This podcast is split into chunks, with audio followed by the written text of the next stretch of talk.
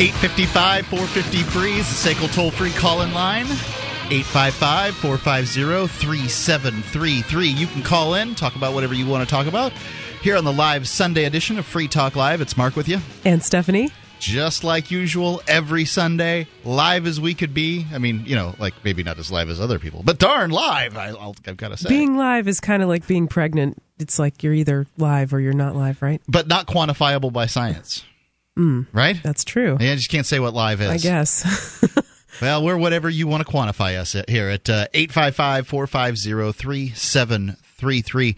Check out freetalklive.com. We have a, not only is it a completely interactive program where you can call in, talk about whatever you want, it is a com- interactive website where you can post whatever you want, whether it's a blog post or a news story or a video. You can link to it there, and people will vote up and vote down your link you can do the same with others. It's uh, very interactive, and go take a look at freetalklive.com. So, the biggest news of the week that you know, I guess I want to talk about here is you know, um, it was, I, I, guess, you know, Ron Paul has been in the news, and I'm very interested in what's going on with him. And apparently, he did quite well in uh, in in Maine, but just got edged out by the votes that were turned in because it wasn't the whole state didn't vote in Maine. Okay, I don't understand how this works, nor yeah, do I really. Oh, nobody does. I think you would have to probably spend a lot of time and energy if you really wanted to get in there and understand it. But uh, suffice to say that uh, things are going just fine for the Ron Paul campaign, I guess. But uh, this article here really caught my attention. It's from the Washington Post, and it's entitled "Latin American Leaders Assail U.S. Drug Market," and in it you know, the first part of the story, they uh, they talk about drugs coming through Latin America and how it has destroyed, uh, you know, countries and, and uh, metropolitan areas there, and that violence is incredible. And I, th- I don't think anybody's going to argue that uh, Mexico. Honduras, Guatemala, these are very, very dangerous places. And and it's probably largely because of the drug war, which is really coming from the U.S. And, you know, these countries pick it up because they're scared of the U.S. It's like a huge power. And so uh, that's what ends up happening. But it really just creates so much more violence and corruption. And uh, I think there have been some instances in the past where, uh, you know, Mexico decriminalized some small amounts of drugs, but then they reversed it, or um, a couple of other countries have tried to do the same thing, but just pressure from the U.S. has kind of prevented them from doing it. Sure. Essentially, their policy on drugs and policies, frankly, on ev- in every country in the world on drugs are dictated by the United States. Yeah. Because the United States is such a power, a hege- hegemonic power in the world that. Um, and with money, too, with foreign aid and Sure, I mean, you know, and they can buy the politicians for, for a little, little bit of money. Yeah, I mean, the foreign aid the United States spends is really just a small amount of its budget, but it's able to get a lot of results for that little bit of money because those, you know, the politicians in whatever country, they're like, what do I care? If I want drugs, I'll get them. It won't be a problem. But we can get this free funding from the United States, and and we'll take it. So it's you know, it's it's the fact that these drugs are just so incredibly profitable. There are lots of drugs that are legal in the United States. And sure. they're not particularly profitable. I'm consuming one right now. What's it's that? Called caffeine. Caffeine. uh, you know, and I think of aspirin. I mean, this is. Yeah.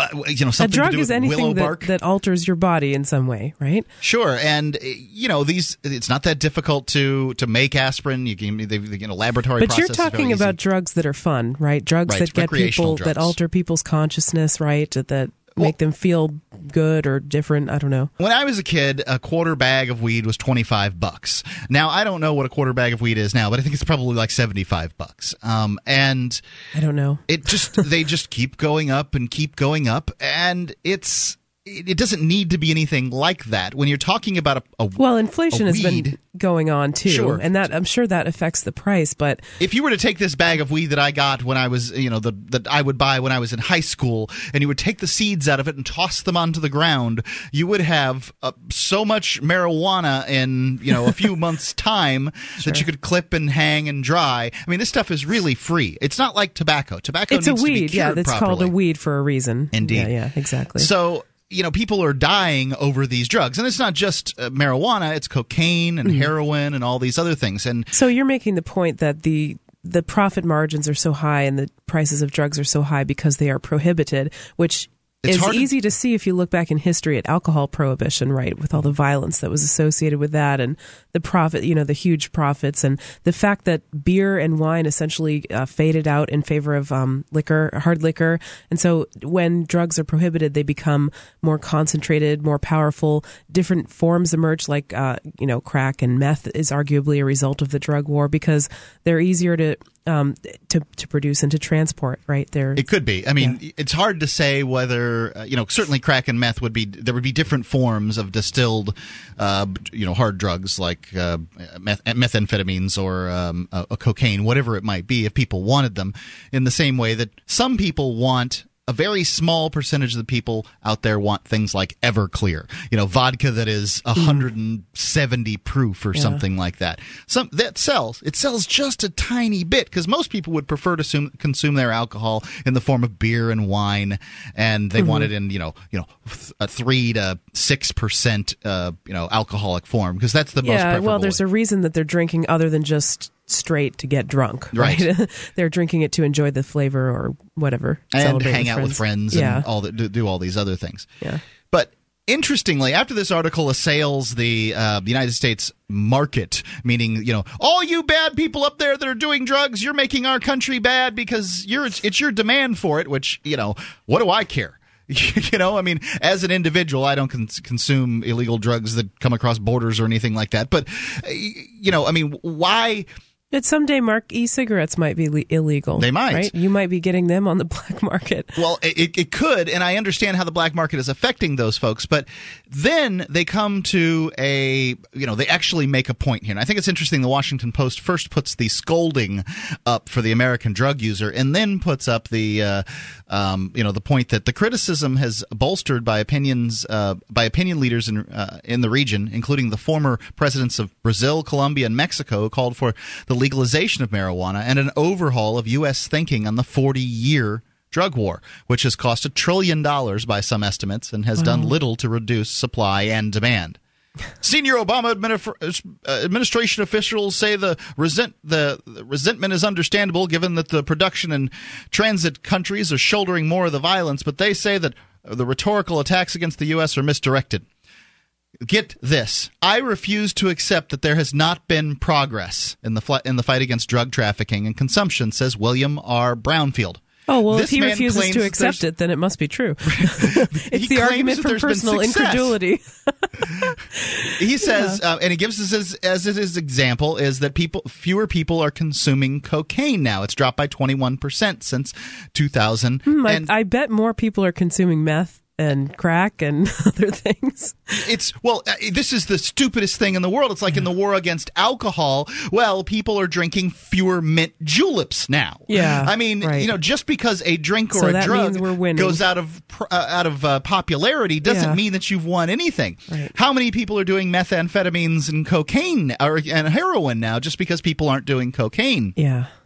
This makes no this claim is specious as it could possibly be. Yeah they're really reaching on that one. And uh, it's just it really brings to mind the phrase uh, the closest thing to eternity is a government program. It's like they just refuse to reconsider in the face of overwhelming evidence that the drug war is right. not helping people. It's it's increasing the incarceration rate. It's costing a ton of money. It's militarizing the police. It's stomping all over people's civil liberties. And people aren't doing fewer drugs. yeah, I just it doesn't seem to be stopping it. Maybe James in North Dakota has an opinion on this. James, you're on Free Talk Live. What's on your mind? Well, you know, I was listening to your comments about the war on drugs, and and uh, you know, it, it it seems to me that the legalization would be beneficial because you know you I've heard of countries that have done it and it's been uh, it's been very beneficial. I mean, uh, you, like Portugal, you, for instance. They have a choice. If they have a choice of yeah. whether to consume it or not, then given a choice, uh, they make up their own minds not to use it. You know. Uh, James is uh, absolutely right on this one. James, thanks for the call. 855 450 3733. Places like Portugal, Amsterdam that have used decriminalization as a tool to combat drug use have seen decreases in drug use. The United States, which has used the war on drugs, has not. 855 450 3733. Free Talk Live. I can truthfully say that verbalsurgery.com, best dadgum podcast I've ever learned to change my neurology right now. Feeling good, feeling better about myself right now. Verbalsurgery.com gets inside of my brain massages those sweet old brain lobes inside of my head. Feeling better right now. Even now I feel better and I want to go and listen to some verbalsurgery.com right now. Go do it, baby. Feeling good.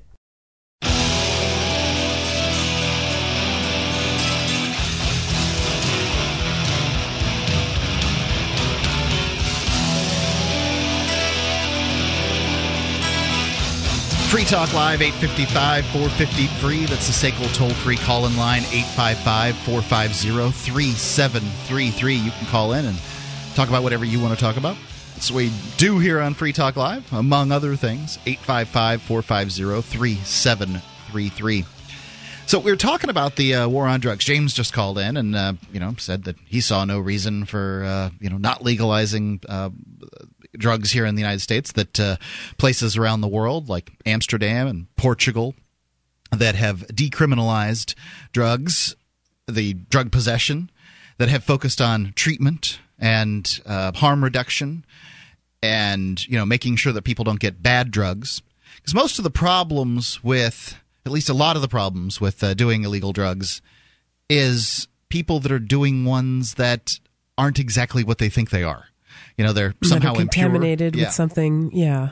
Uh, I want to make something very clear about this issue, and that is that you know the reason that I'm for uh, decriminalization of drugs is not because I think drugs are great or anything. It's because I don't think throwing someone in jail helps them you know, in any way. It doesn't help them get over their addiction. It doesn't help them if they have an addiction. Some people might be able to use drugs just recreationally, occasionally, and not have a problem with it. But, you know, if someone truly is an addict and it's hurting their life, how is it going to help them to put them in jail? I don't think you can make the argument that it does. It'll impoverish them. They'll lose their place to live, and then when they get out, they'll be homeless, and they they're not receiving any kind of uh, psychological help usually if they need it you know, that maybe they had some problem that was motivating them to seek out drugs as a form of self medication. That's not going to be addressed by just putting them in jail. And so I, I think we really need to rethink that paradigm. And uh, treatment, you know, some people say that, well, uh, if you don't put people in jail, you just put them in rehab or put them in treatment. I don't know if that works either because some of the rehab centers and some of the treatment places are people are forced to go there and they don't really want to be there you know what I mean? I wonder what that does for the efficiency of the program. Um, having been in Yeah. a drug pre- treatment program myself, It's like a drafted military, right? It's like nobody wants to be there, and so it just drags the whole thing down. Or Right. maybe that was a bad example, but I, I, I wouldn't be able to say. I, Yeah. I, you know, I've never been in a drafted military, but I can tell you that uh, I was in prison for eight and a half years. I took the drug treatment program probably mostly for the reason of it was a safer place to be than the uh, the, the prison that I entered. I'm like, Oh, really? I signed me up for that drug treatment program. I got were a you problem were you using drugs at the time, or did in you? prison. well, It's why did you? do how did you get into the drug treatment program? That's what I was asking. I signed up for it. Anybody could sign so up. So you don't It. have to be a drug user to How do you sign up for it? I how would you proof? I, Well, well, you- I mean, certainly you don't. did some drugs. you don't have to be in jail because You you're. have to say I have a drug problem. Wow. Okay. I mean, you're in jail. You know, in So theory, you're not doing any drugs there. Sure. I mean, sure. certainly, they get in there and they are done by people. I wasn't doing any at the time that I can recall. Maybe I found some marijuana here and there. I have no idea. But um, so you got you purposely got yourself into the drug treatment program, and what went on there? You know what I saw were a lot of very cynical people who did not want to be there. A lot of people were mandated. Uh, you know, they had whatever some kind of drug crime or whatever, and they had to go. I did not. However, I was 130 pounds and found that uh, this would be a better place for me to be. So, uh, you know, that's what I did, and what I found were a lot of people who had no interest in, t- you know, being drug free or anything like that, and uh, you know that cynicism wore uh, wore on me at some point. Then again, you know, maybe I shouldn't have been there in the first place. I don't know, but I don't know how many people were truly getting it. You know, Yeah. were really getting it. And if the program was reserved for just people who really wanted to treat their drug problem, then I would imagine, it's just a guess, I would imagine those people would probably have a better attitude about uh, doing it and they'd be more successful. There, there are those places out there. I mean, some of the ones for like physicians come to mind because uh, there's a pretty high rate of depression among certain some physicians, and um, sometimes they end up having problems with like narcotics abuse because if you think about it you know like you work at a hospital you might have easier access to some drugs especially opiates and stuff Sure. like that and so there are these vol- like truly voluntary rehab programs that have great results and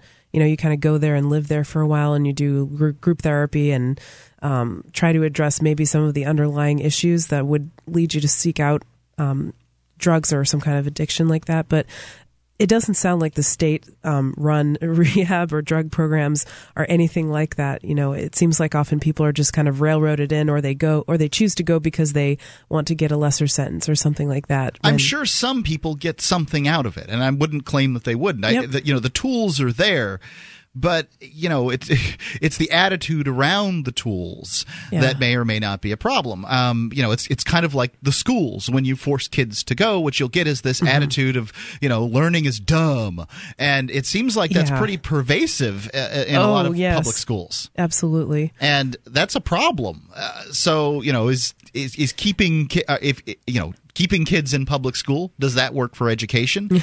Forcing kids um, into drug treatment does that work for drug treatment? I don't. I don't think it does. No. Um, that's my opinion on that. Well, and, and sometimes, you know, sometimes people either end up in a forced treatment program or in jail or prison, maybe because, but they haven't just because they were possessing drugs or because they just had some, there was some offense, in other words, that wasn't, there was no victim. And so if they haven't hurt anybody, you know, maybe you could argue that they've hurt themselves, but is that really going to help them to prison force going to them? help with that? Yeah. they are. They own themselves, and uh, so therefore, you know, you, you wouldn't put somebody in jail for for putting dents in their own car. You shouldn't put somebody in jail for doing drugs in their own body. I mean, do they harm their family? Yeah, I suppose that's true. But their family does have the option of uh, leaving them behind if that's what they wish to do. There are Sometimes lots of that's functional. way easier said than done. but- Agreed. Agreed. It is. But yeah, I but mean, there are a lot lot of of- functional alcoholics out there. Well, and there And are a lot put of them in jail. family situations where it's less than ideal, and I don't think putting them in jail helps it at all. It probably makes it even worse Sure. because now somebody is taken away from the family and they can't even have a chance to make things better. I, you know, I saw many, many people go to. Um, I've seen pe- many people go to jail and get out. I've seen many people go to confinement in jail and get out. And what struck me is the first thing that they do, generally, is find a cigarette. You know, these people, their confinement, uh, you know, the, their the physical manifestation of their addiction is over by the end of their term, whatever it might be. And the first thing they do is go find that addictive substance and do it again. Now, because you can see this because cigarettes are, you know, legal and people will do them out in um, out in the open and that kind of thing. And the people the kind of people that go to jail are much more likely to smoke cigarettes than uh, the kind of people who don't. So you get to you, you get to see this obvious thing. Now there's no treatment for cigarettes going on in jail or confinement or whatever but you know they they have this time that they're they're clean and sober in there and they get out and they immediately choose to do otherwise so whatever it Do you- confinement doesn't work in preventing the arresting of their uh, their their drug habit doesn't work Yeah. Do you think, Mark? I'm going to ask you this question. Um, just an interesting thing to think about. There are some experiments with animals um, that show, you know, if you do surgery on animals and give them a pump where they can just keep pressing a button and get crack, they will do that until they die, Yes. literally. But then there are some other experiments that show if you give animals like a really uh, large cage to to run around in and so toys and other rats and things like that, they will not choose to. Uh, administer drugs to themselves. And so there's some evidence that maybe the stress and trauma are what's leading people to seek out drugs rather than just Maybe the just addictive substances. Yeah. could just be entertainment 855-450-3733 free talk live your opinion Fallen Angel Toys is a tasteful company for adult desires and fetish fantasy. Thousands of items. Vibrators, literature, blindfolds, lubes, and more. Great for bachelorette parties or serious lifestylers. We're a family owned business with new specials every week, discreet packaging and shipping, and safe, secure checkout through PayPal.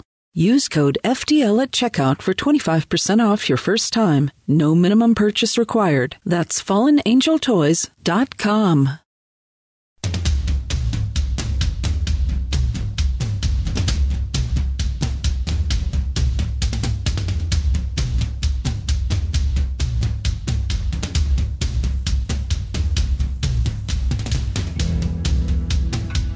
Free Talk Live, 855 450 free. That's the SACL toll free call in line.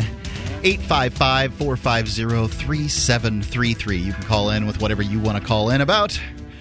We'll uh, talk to you about it, but we've been discussing, well, large, largely the war on drugs, specifically this situation in the Washington Post where Latin American leaders are calling on the United States to tone down, rethink, I guess is the term they used, the war on drugs. Um, that consumption in the United States has not diminished yeah. in the 40 years of the war on drugs. And some certain some some drugs it's increased. The United States, uh, you know, drug enforcement bureaucrats have countered by saying, "Oh yeah, well, cocaine's diminished." Which you know i said well so has the consumption of mint juleps yeah. i mean you know that different drugs arise and fall with their their value whereas you can quantifiably see in places like amsterdam and portugal where drugs have been uh, decriminalized small small amount possession has been decriminalized that usage has gone down mm. for whatever reason because people are, are unafraid to get treatment I don't know. Uh, high school students don't have that forbidden fruit aspect to it. I mean, right now, the statistics say ten, more 10th graders have smoked marijuana than have smoked cigarettes. I mean, really? Wow. How are you doing, America? How, how's it going for you, this, this war on drugs? Before we go on, though, I want to tell you about uh, gold.freetalklive.com. It is a way for you to get the gold and silver and precious metals that you may be looking for because well you know it's uh, gold and silver being pushed especially gold being pushed all in all mediums right now uh, specifically talk radio you'll hear just about every host uh, their shows sponsored by this gold purveyor that gold purveyor and i in the past tried to get gold from some of these places and i found the old bait and switch tactics were alive and well what I'd call mm. in hmm. and I just I just want some gold because I think it's good. And they would try to sell me what they called numismatics, collector's coins and things like that. Mm. You know, I'm not I didn't call in to become a coin collector. I called in because I wanted some gold and silver because I think it's going to go up and I should have gotten it. But they you know, this was 2001 I, I, you know, these pieces would have been signi- worth significantly more, but because I could see the hustle that was involved, I didn't get involved. I didn't buy anything. Yeah. And at gold.freetalklive.com, that's not how it goes. You can go there, take a look at the coins that we've got available to you. You can price check with other places because that's another bad thing is get on a phone with somebody, say, "Hey, what's your price? Okay, I'll take it." Well, I mean, come yeah, on, yeah. you're not you even negotiating kind of had at all. To have had to do, to do the research beforehand. And this helps with that. It's gold.freetalklive.com. Not only can you get some of the best rates on gold and silver available to you on the internet, but, uh, well, you can help Free Talk Live in the process. It's gold.freetalklive.com. Going on with this article from the Washington Post. The cruel. I'm kind of surprised, by the way, that this is from a U.S. newspaper. Like, oftentimes you'll hear this stuff coming out, and it's more like from the BBC or something else. Sure. Yeah. And uh, you know, Great Britain has uh, done some de- decriminalizing too, and seen better mm-hmm. results. Um, you know, working on treatment rather than uh, incarceration. The cruel irony is that uh, drug violence is down in the United States, and so is so it's hard to build a political constituency that wants to do much more to help Latin America. Leaders in Latin America and the Caribbean say that the United States is not only responsible for the cocaine, methamphetamine, heroin and marijuana that moves north, but also far more dangerous to them the bulk cash profits and military style weapons that flow south. So the United yeah. States is responsible for that too. Uh, what know, does it even mean to say that it said at the beginning of that paragraph that drug violence is down in the U.S.? Like, did it go is, down? Violent crime is down in the United States. Okay, and so I mean, but what is it down to? Like, it's almost meaningless to say bit. it's down. It's down. What can I tell you? A little down. It's a little down. Yeah. Oh, I don't think it's like, you know, there's no crime in the U.S., though. Well, certainly right? there's crime in the U.S., but it's, uh, you know, more and less. And, and one thing you've seen in the United States over the past 20 years um, is a loosening of gun laws. So, you know, criminals here it, it's not the crime of attempting to move the drugs because that's still going on. It's the crime of you know in a lot of cases that's down of people doing drug uh, doing crimes in order to get drugs. You're not seeing as much violent crime in order for that to happen. One of the most outspoken critics of the U.S. drug consumption has been Mexico's center right Presi- uh, President Felipe Calderon. Um, that has uh, let's see he says a, a, drug a US ally in the uh, war on drug that's left some 45,000 dead in Mexico we're the next to largest illegal drug market in the world, Calderon said in September in a public dinner held in his honor by the Council of Americas in Washington. We are living in the same building, and our neighbor is the largest consumer of drugs in the world, and everyone wants to sell him drugs through our door and our window. The United States has provided Mexico with almost $700 million of uh, 2 billion in promised aid, including Black Hawk helicopters, police trainers, sophisticated eavesdropping technologies, and a uh, mountain of classified drug intelligence from snitches to drones. The United States has spent more than a trillion dollars on the war on drugs, and now they're going to give 2 billion to Mexico big whoop. you know, I mean, two billion compared to one trillion, that's nothing. They, you know, I mean, two well, billion. Like the drug, to... the drug war uh, warlords have more money than that. Yeah. I mean, it's it, it's crazy. You're not going to be able to put these guys out of business with uh, with that little bit. You're it's not going to be able to put like them out of business anyway. half-heartedly trying to put like a band-aid, like a spot band-aid on a gaping wound or something like that, and Yeah. it does nothing to address the root causes of these issues either. It's not which is prohibition. Yeah. anywhere.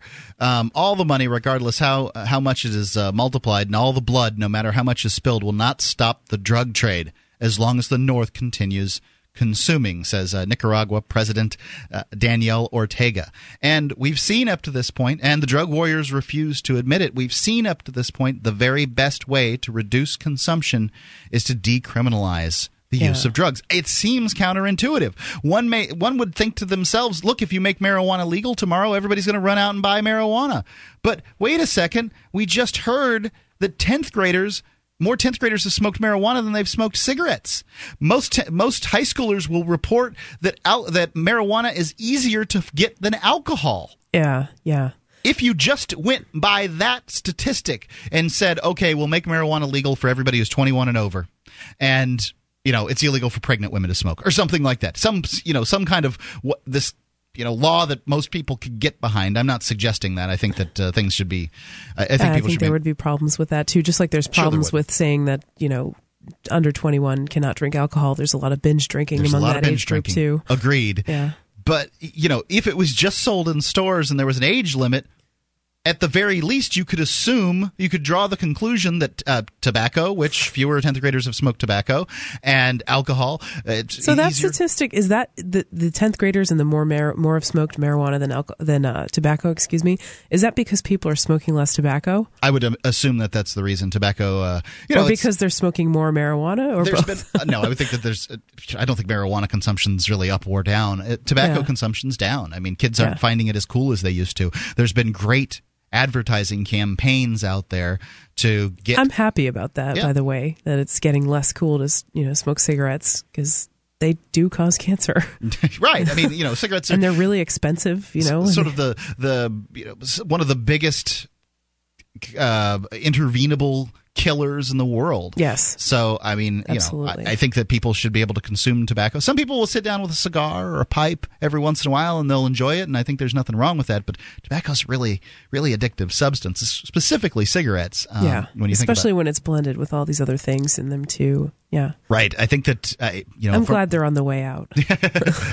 I think they're on the way out. I hope they don't see a resurgence. Um, Mm-hmm. But I- at the same time, I, I wouldn't. Uh, I wouldn't try to prevent people from from doing them. I would. I think it's an education campaign is just the most uh, valuable thing you can do. I would tell people about e-cigarettes. Uh, Vaporsmiths.com. You can get an uh, an e-cigarette where you can get the nicotine you want, and you don't have to deal with all the problems of smoking, all the health Yeah. risks and the costs and all those other things. Um, you can go to vaporsmiths.com and uh, if, use coupon code FTL. They'll give you a free starter kit, so Mm-hmm. it's uh, you can get get started right away. And I think that those are the things that are cutting down on tobacco use. I mean, Yeah, I bet they definitely are a tr- uh, something that helps people transition away from cigarettes if they're addicted to the nicotine and they want to just get that. But uh, you know, Mark, I'm really interested in this question of like, why do people become I addicted? think the music's out. Uh, BigHeadPress.com is your home for illustrated science fiction and adventure. Escape from Terra, Volume 2, continues the bold adventures of intrepid space pioneers as they find wealth, freedom, and a giant Elvis hit in interplanetary space. Phoebus Krumm is where Swashbuckle meets steampunk in this offbeat space pirate saga written by L. Neil Smith and illustrated by Scott Bieser. Both books are $14.95 each and available now at BigHeadPress.com.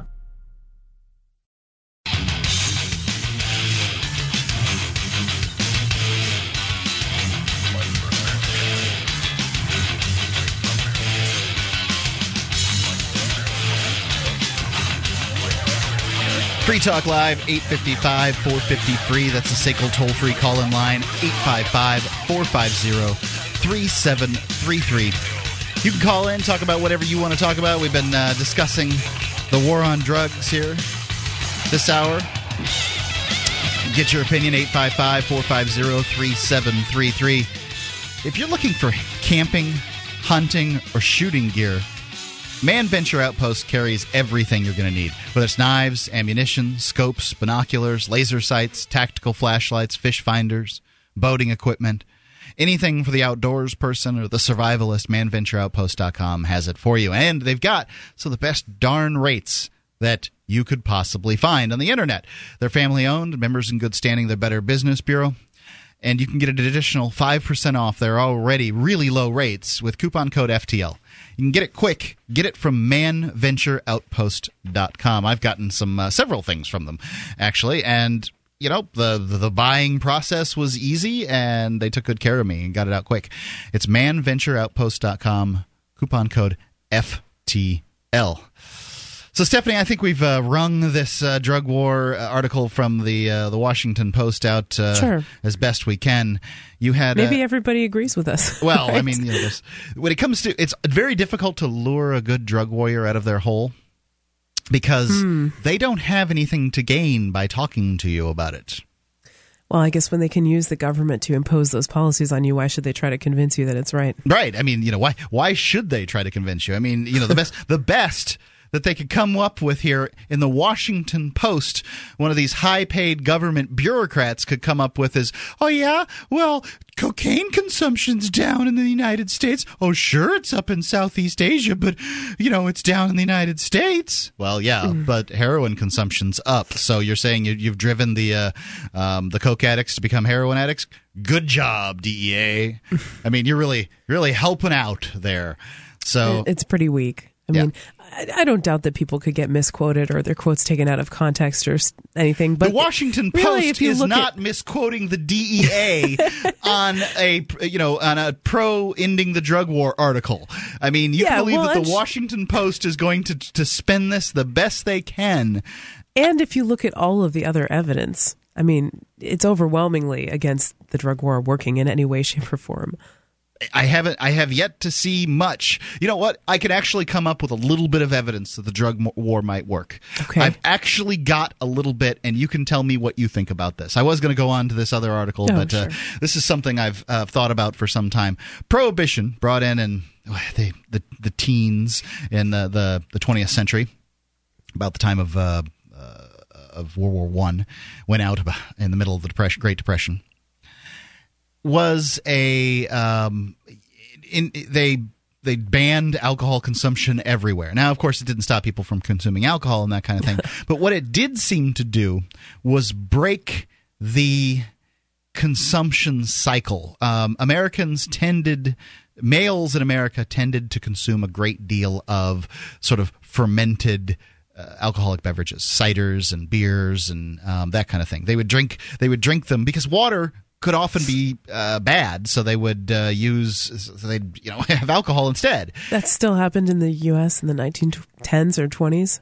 Yeah, that was still going on. I mean, it was still a rural That's rural community. see, I associate that idea with like medieval times, like where they would only drink beer because the water was no good. well, uh, societies have continuity, and if you can take a look at Great Britain, where they um, don't have, well, they never had a prohibition, you can see they consume a great deal more alcohol per person than we do here. um, here in the United States. Now, New Hampshire, the state we live in, is the alcohol, the drunkenest state in the union. But Is it uh, really? it is. It is. Oh my! Well, I know there's a big problem with alcoholism at a lot of the ca- the colleges in New Hampshire, but people chalk it up to like there being nothing to do in the winter, and so kids just like stay in frats and get drunk. You know, I guess we have There is nothing to do in the winter, and I wouldn't. It doesn't surprise me at all. Interesting though. Let- Let's go to Bobby in uh, Vermont. Bobby, Yes. you're on Free Talk Live. What's on your mind? Hi, how are you? All's well. What's- Good, good. I just, I, I, I hear you guys are talking about my favorite subject tonight. Oh yeah, The drug war. alcohol. Yeah, yeah. Well, you know, the the the the, the consumption part, you know, is a is a wonderful, pleasurable thing. You know, but uh, you know, the, the use of, of marijuana can be used for other things, such as fuel, clothing. Uh, I mean, you name it. oh, like hemp. Uh, You're talking about hemp, Bobby. Exactly. hmm Exactly. And Sure. I, I, I just, you know, I mean, you know, the, the, the, the, I don't know about in your state, but in my state, you know, they've cut back dramatically, you know, on, uh, you know, when people sign up for uh, fuel assistance, you know, uh, and now Fuel assistance. you when you apply for this, uh, you know, you don't even get enough fuel to make a minimum delivery. Okay. Well, you know, uh, marijuana could be used to make heating oil with. It's true. You can use hemp, You know, uh, to to make heating oil. Sure, You wouldn't want to use uh, valuable marijuana to make heating oil. You'd want to use well, hemp. yeah, but ex- They come right, from the exactly. plant. But you know, we we can thank Charlie Bass for you know for that. You Thanks, know? Charlie Bass. Well, Huh? you, I said thanks, Charlie Bass. Yeah, exactly. I mean, he was one of the ones that was that was against, you know, uh, you know, uh, the, the fuel assistance program, and I, and I guess I don't understand why, considering the fact, uh, you know, the uh, dilemma that the United States is in, especially the people that like us that live up here up north. You know. Well, yeah, actually, you know, on my heating bill, it has a little option to get, you know, donate some portion of your bill or, or don't pay a little extra and it will go to needy families who need to get heating oil. And so, you know, sometimes I'll do that. And I think those programs can help a lot too. That's sort of more of a voluntary basis instead of the uh, government giving people heating oil. But, you know, about, about the hemp thing, if you look back in history, there were you know, a lot of evidence, like a lot of the PR against marijuana and was waged by some of these industrial companies that hemp was their competition. So like, um, companies that made paper, uh, for instance, they didn't, they didn't want hemp to get out because it was a cheaper alternative. And so they, they sort of staged this like reefer madness stuff. And then, and then you had these, um, these drug warriors also that came out around the same time that that really like grabbed onto it and so joined forces and sort of got people's to believe this stuff that you know hemp and marijuana were just evil plants Well, I guess what I what I don't understand is how it got to the point to where it became illegal to possess or to grow or to even have marijuana. I mean, again, it's no different than alcohol. I mean, a drug is a drug is a drug. Alcohol is a drug.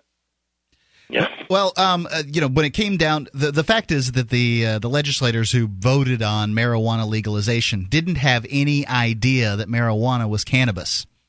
You know, they were Yeah. uh, they were outlawing marijuana, which was this drug that yeah that that that, that made uh, black people and, and Mexican people crazy, and we knew we we didn't we didn't want that.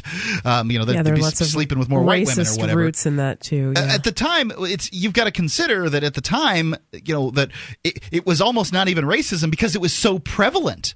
I mean, everybody oh it's still thought that way. racism Yeah. it's still biased against certain people Indeed, agreed, but it was just really, really common way of thinking. So you know, it was easy to get stuff like that passed through, and you can still see that the war on drugs disproportionately affects people in ethnic communities as opposed to the uh, the majority community. Bobby, It, now, don't they didn't, they didn't they say that same thing about alcohol back then too? I don't know whether they used that as an excuse or not. Mostly, they were concerned with uh, uh, men coming home and beating their wives and that kind of thing. Right. Well, that was pretty much socially acceptable back then. You know, not Yeah. that you should be doing it. I was going to say I didn't think a lot of people were concerned about that. That was yeah. maybe one they of the, should be concerned, but That was a big big push from the temperance community. Bobby, I really do appreciate the call. 855-450-3733. Yeah, the temperance community um, community's really pushed, you know, how Mm-hmm. alcohol destroyed families and how many peop how many men would go out and spend their paychecks on alcohol and stuff like that. And you know, I, I suppose it still happens. It doesn't happen as much, but that's the one thing I would say about prohibition is that it broke that uh, sort of time honored tradition of drinking alcohol most of the day and then going out to the bar all night long.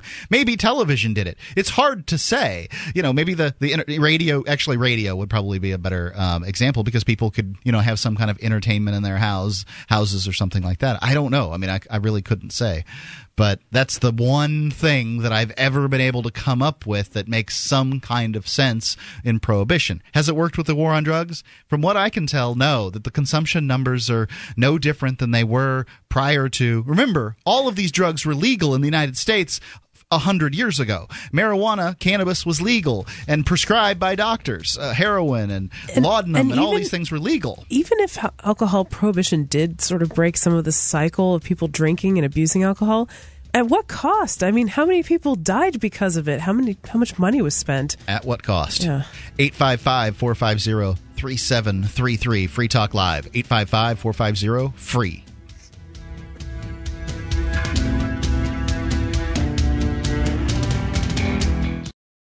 Where do you want to go today? It's the 1000 Places Travel Minute with Patricia Schultz, renowned travel expert and author of the number one New York Times bestseller, 1000 Places to See Before You Die, with one more place to add to your traveler's life list. The Li River in Guilin, China is one of my thousand places to see before you die.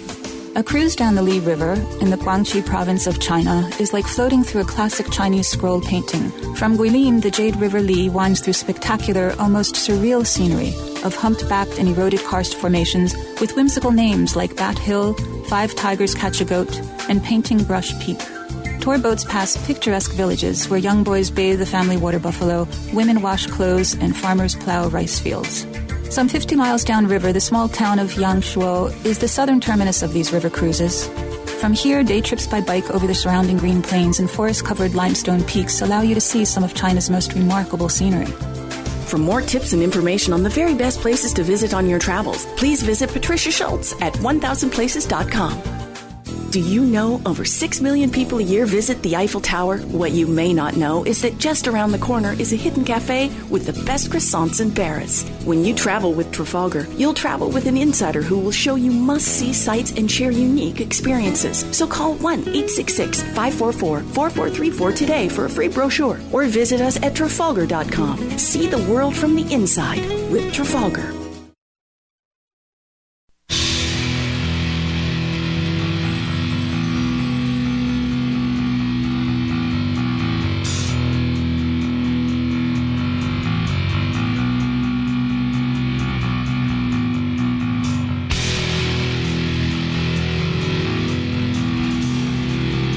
Free Talk Live, 855 450 free. SACL toll free call in line here on the live Sunday night edition of Free Talk Live with Mark. And Stephanie, That's right. We are live on a Sunday evening with you. You can call in and talk about whatever you want to talk about. That's what we do here on Free Talk Live. We open up the phone lines and let you call in, discuss whatever you'd like to discuss. Check out freetalklive.com. We've got archives there going back for five years, and they're free to you. I don't know of any other commercial radio program that makes uh, its podcast free, its entire podcast free. I could be wrong, but I also would doubt very, very seriously that another commercial radio program gives you five years worth of archives that you can go and download completely at your leisure and use in whatever way, shape, or form you wish. You can, uh, you know, use them while you're doing your grocery shopping or gardening or commuting or whatever it is that you do that you've got time to consume audio and entertainment. Free Talk Live provides it to you. It's archives.freetalklive.com. So, we've got a funny story here, Stephanie, from it's from WorldNet Daily, which oh, yeah, there you go. okay, I'm going to be taking it with a large grain of salt. That's the cool thing about uh, the, the the liberty movement is that uh, you know ideas from the right, ideas from the left, and and combine them into a. And ideas from the crazy. in this case, uh, an Omaha suspension of a white high school student originally from South Africa is sending shockwaves across America. That part's hyperbole, because uh, nobody heard this story at this point, likely. As debate rages over who can claim the rights to the term African American. The mm. case centers around Trevor Richards, a junior high at Westside High School, a junior, excuse me, at uh, Westside High School, who moved from Johannesburg in Nebraska six years ago to Nebraska. Richards and his classmates, 16 uh, year old twins, Paul and Scott Rambo, were booted from classes last week after distributing posters touting Trevor as a candidate for Westside High's Distinguished African American Student Award on Martin Luther King Jr. Day. The posters were intended to be satire on the term African American, Scott Rambo told the uh, Omaha World Herald. Principal mm. John Crook so says the bureaucrat's name is Crook. Yeah, says the uh, that the posters were disruptive. It was offensive to the individual being honored. It's Martin Luther King Jr., who's dead. So how can it offend him? Uh, to well, people who work here and to some students. I I might be offended by that a little bit. What's that? Okay, so basically it's a white student from Africa. That's right, correct. Mm-hmm. Who is technically African American because he came moved from Africa. Yep. But he's white, right? Mm-hmm. So some people use the term African American to describe black people or you know what people of African descent mm-hmm. or not even necessarily of African descent. It could you know, black could apply to I really like that one better. Uh, Americans of African descent, uh, you know, is uh, is is actually. I wish we could figure out some way to um, add more syllables, but you I know, like guess, make it more complicated to but, say but the, the, word white, black. The white kid is. I guess technically of African descent too, right? Because he didn't he, he was born in Africa. He was somebody likely his parents were born in Africa. Sure. So I mean, it's hard to make that distinction without saying black, right? Yep. And some people. Well, why not say black?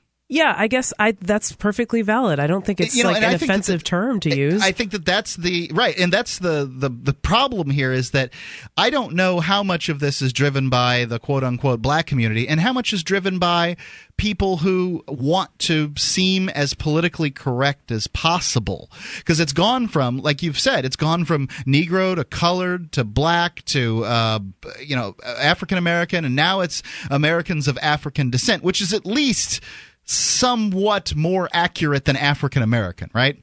But yeah. it I, adds I the just, syllables. Why just, not just use the term black? Yeah. That's what that's what you know. I mean, most of the magazines when they're talking, you know, they'll they'll, they'll jump around. The magazines aimed at uh, consumers that want to to know about information specific to Black Americans. They'll use the term black interchangeably with African American or whatever. Mm-hmm. Why take a nice single syllable word and turn it into this multi uh, mess that somebody you know when i'm maybe thinking because, about because uh, americans of african descent and the concerns that concern americans of african descent about the mistreatment of americans of african descent in this country you know like it gets it's just crazy.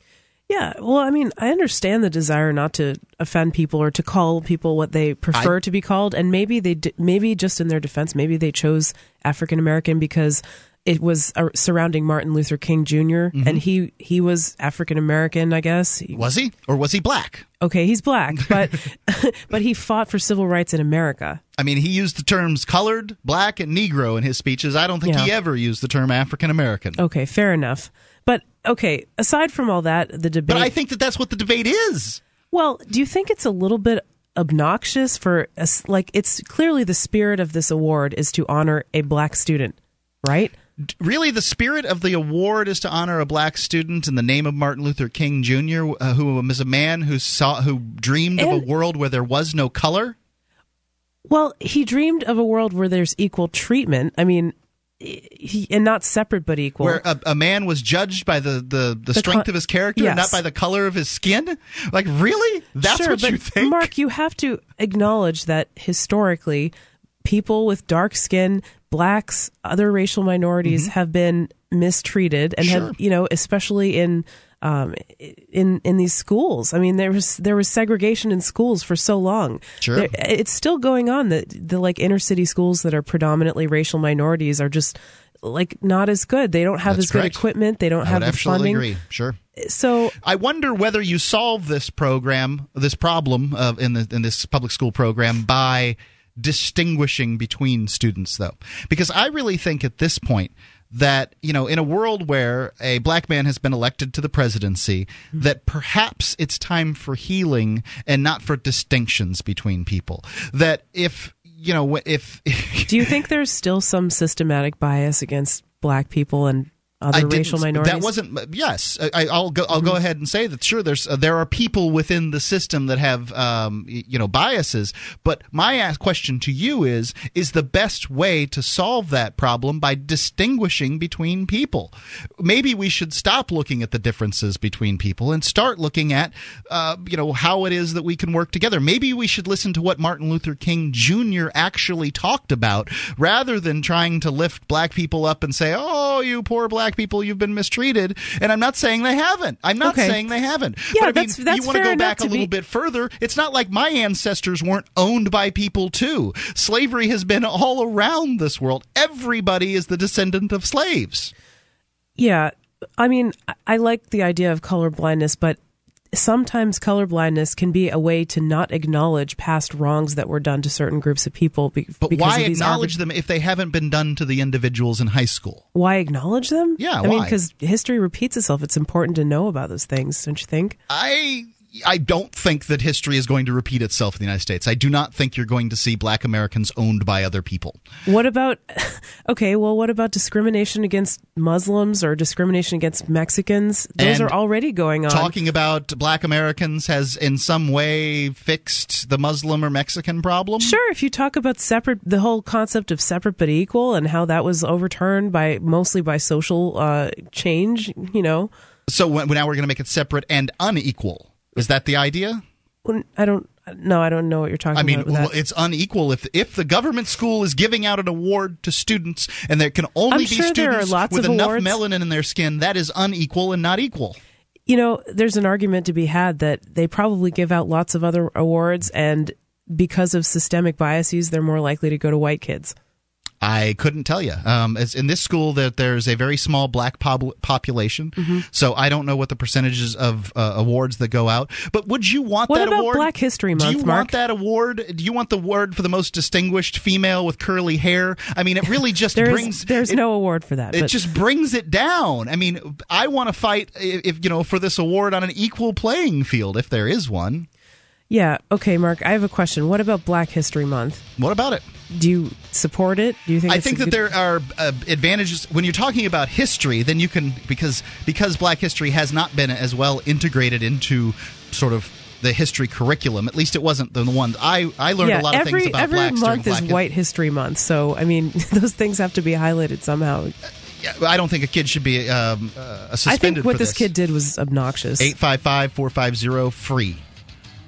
Are you looking for camping, hunting, or shooting gear? ManVentureOutpost.com carries knives, ammunition, scopes, binoculars, laser sights, fish finders, and boating equipment from manufacturers like Aimpoint, Bushnell, Otterbox, Crimson Trace, Ka-Bar, Remington, Streamlight, Winchester, and more. ManVentureOutpost.com. Family owned and members of the Better Business Bureau. Prices so low, some can't be advertised. Get an additional 5% off with coupon code FTL. Get it quick. Get it from ManVentureOutpost.com.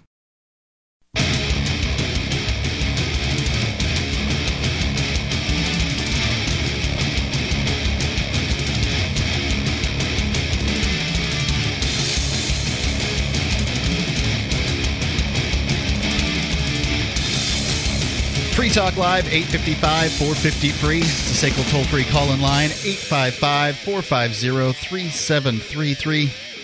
Call in, talk about whatever you want to talk about here on the live Sunday edition of Free Talk Live with Mark. and Stephanie. 855 450 3733. The Free State Project Liberty Forum is coming up here in like, it's less than couple two weeks, yeah, less than two weeks. It's one of the largest liberty gatherings in the world, and you can be part of it. It'll be held at the elegant Nashua Crowne Plaza Hotel, and there's all kinds of speakers there Joel Salatin, Carlos Miller, Jodie Emery, Peter Schiff, Prax Girl, John Bush. Lots of folks you want to see. Uh, Michael Cloud from the Center for Small Government. Just go to freestateproject.org slash Liberty Forum and sign up with coupon code FTL2012 for 10% off. It's a great deal. It's free freestateproject.org slash Liberty Forum. Think you can still get tickets, right? You can still get tickets. Uh, it's uh, as a matter of fact, they've uh, yeah they've they've got. I just spoke with uh, Dreepa, uh, Chris, Chris Lawless, Lawless. who runs runs the show over there, and uh, use coupon code FTL twenty twelve, and there are tickets. It's uh, libertyforum.com, uh, libertyforum.com slash F. No, freestateproject.org slash liberty That's right. That's what it is. Let's go to, save me here, and go to uh, Keith in New York City. Keith, you're on Free Talk Live. Hi, how you doing? Uh, I was going to just talk about the, you know, the kid from South Africa and the poster and all that, and uh, debate about whether or not the schools should have a, a special function for a kid of color. You know, I mean, i- if we do it for one people, we have to do it for everybody. And you know, my family's of Irish ancestry. They were enslaved by the British Empire for 800 years. Um, should we have an Irish History Month? Should we have special awards just for people of Irish descent?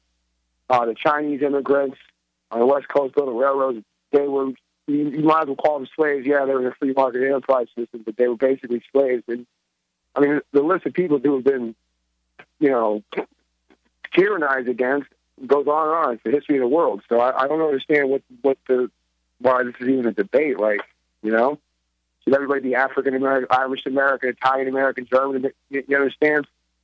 Got it. Yeah, I think I see what you're saying, and I know it can get a little bit unwieldy, but I think the the point is that there is this It's like Americans of Irish descent, Keith. Mark. Can I finish what I was, was going to say? Go ahead, Stephanie. that there's an argument to be had that every month or every day is, you know, white male history day. And so, you know, you need to kind of bring out these alternative narratives just a little bit to present a balanced view. And sometimes the only way to do that is to highlight those aspects of history, with, like with something like Black History Month. I mean, you just don't hear a lot about that in the textbooks as they're written. No, I absolutely agree. But that's that's and the whole problem is is the school is if you're going to teach history, teach everybody's history and teach all the history fairly. So I mean, Yeah, I'd like that. I'd like a little more balance in, in what they teach in the history. if yes, we did that, then we wouldn't have to worry about Black History Month or uh, women's women in history or anything like that because they would talk about all the women in history. They would talk about all the people of different nationalities in history that have contributed to this country and made it great. So that Yeah, I see. I, I agree with you there. I mean, uh, yeah, I, I think what you're saying, Keith, if I understand correctly, is like why have a special, why highlight it? Just make it a part of the real curriculum. And in that case, I, I agree. yeah, I mean that's that solves that problem. But so, uh, I don't kinda feel like they've for, done uh, that. for Oh, having my- I don't.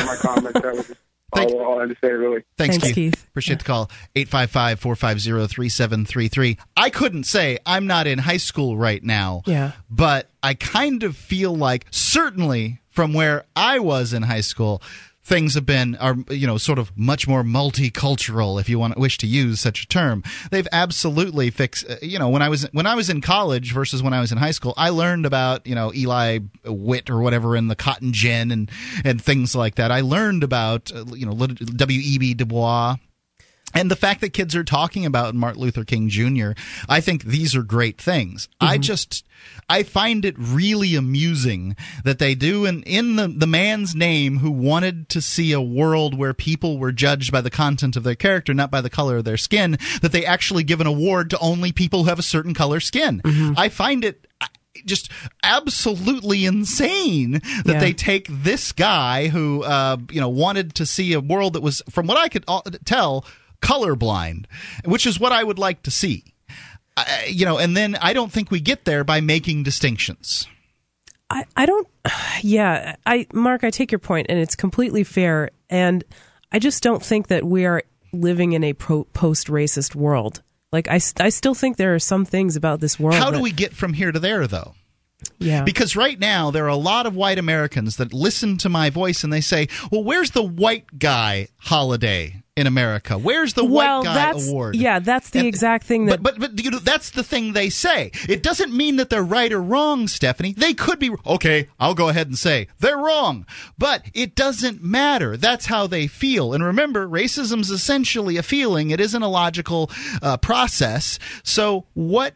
How do you get there? Do you pile more racism? Because that's what this is. The, uh, an award given to one race is racist. Um, how do you pile more racism upon the you know this class I think it's different. Feels, I think it's different. I mean, because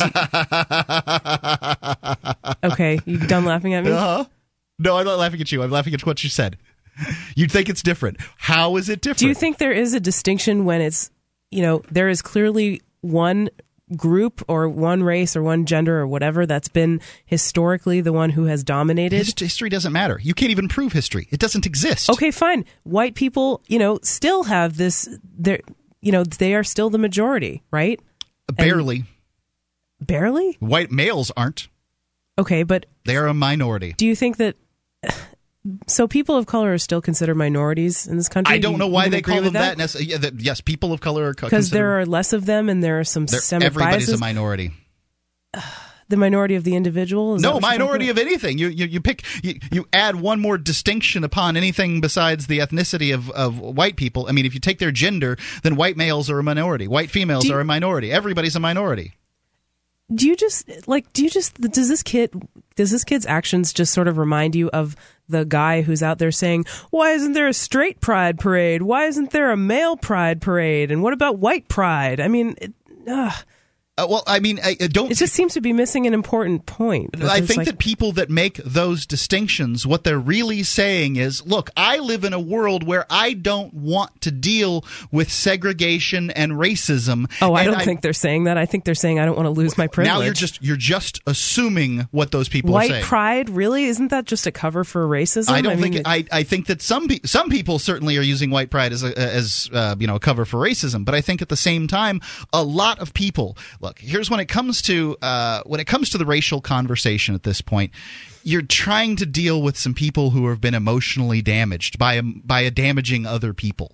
And it's not working. It's a really bad system for fixing the problem. What do you mean you're trying to quotas? Uh, you know all the Okay. things that go into this, giving awards to one group and not giving to another, giving So scholarships I mean, to one uh, quota is ethnicity different. and not giving it to another. A quota is different than an award, though. I mean, a, a quota comes from the It- government. It's all the same mindset, though. Yeah. Well, I mean, this was this a is a government school, who just so- wanted to say, "Hey, look." This is ludicrous that you separate people by their uh, ethnicity. I'm an African American. Shouldn't I be eligible for this award? No, I think you're putting words in his mouth, but That's what he said. That's what his friend said. He was. Oh. Uh, they were lampooning the term African American. 855 450 free.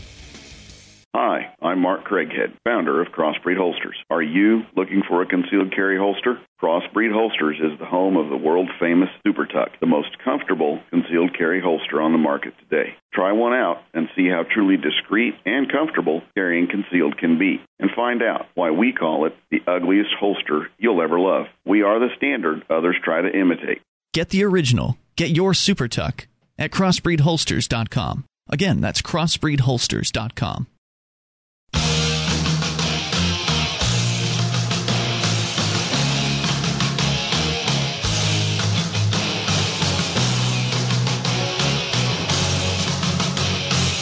Free Talk Live, 855 450 free. That's the SACL toll free call in line. 855 450 3733. You can call in, talk about whatever you want to talk about here on the live Sunday edition of Free Talk Live. It's 855 450 3733. It's Mark with you. And Stephanie. So we've been uh, talking about this award that was uh, apparently to be given to uh, students. What, what, what's it say here? Students of It said African African American students. African American students. That's right.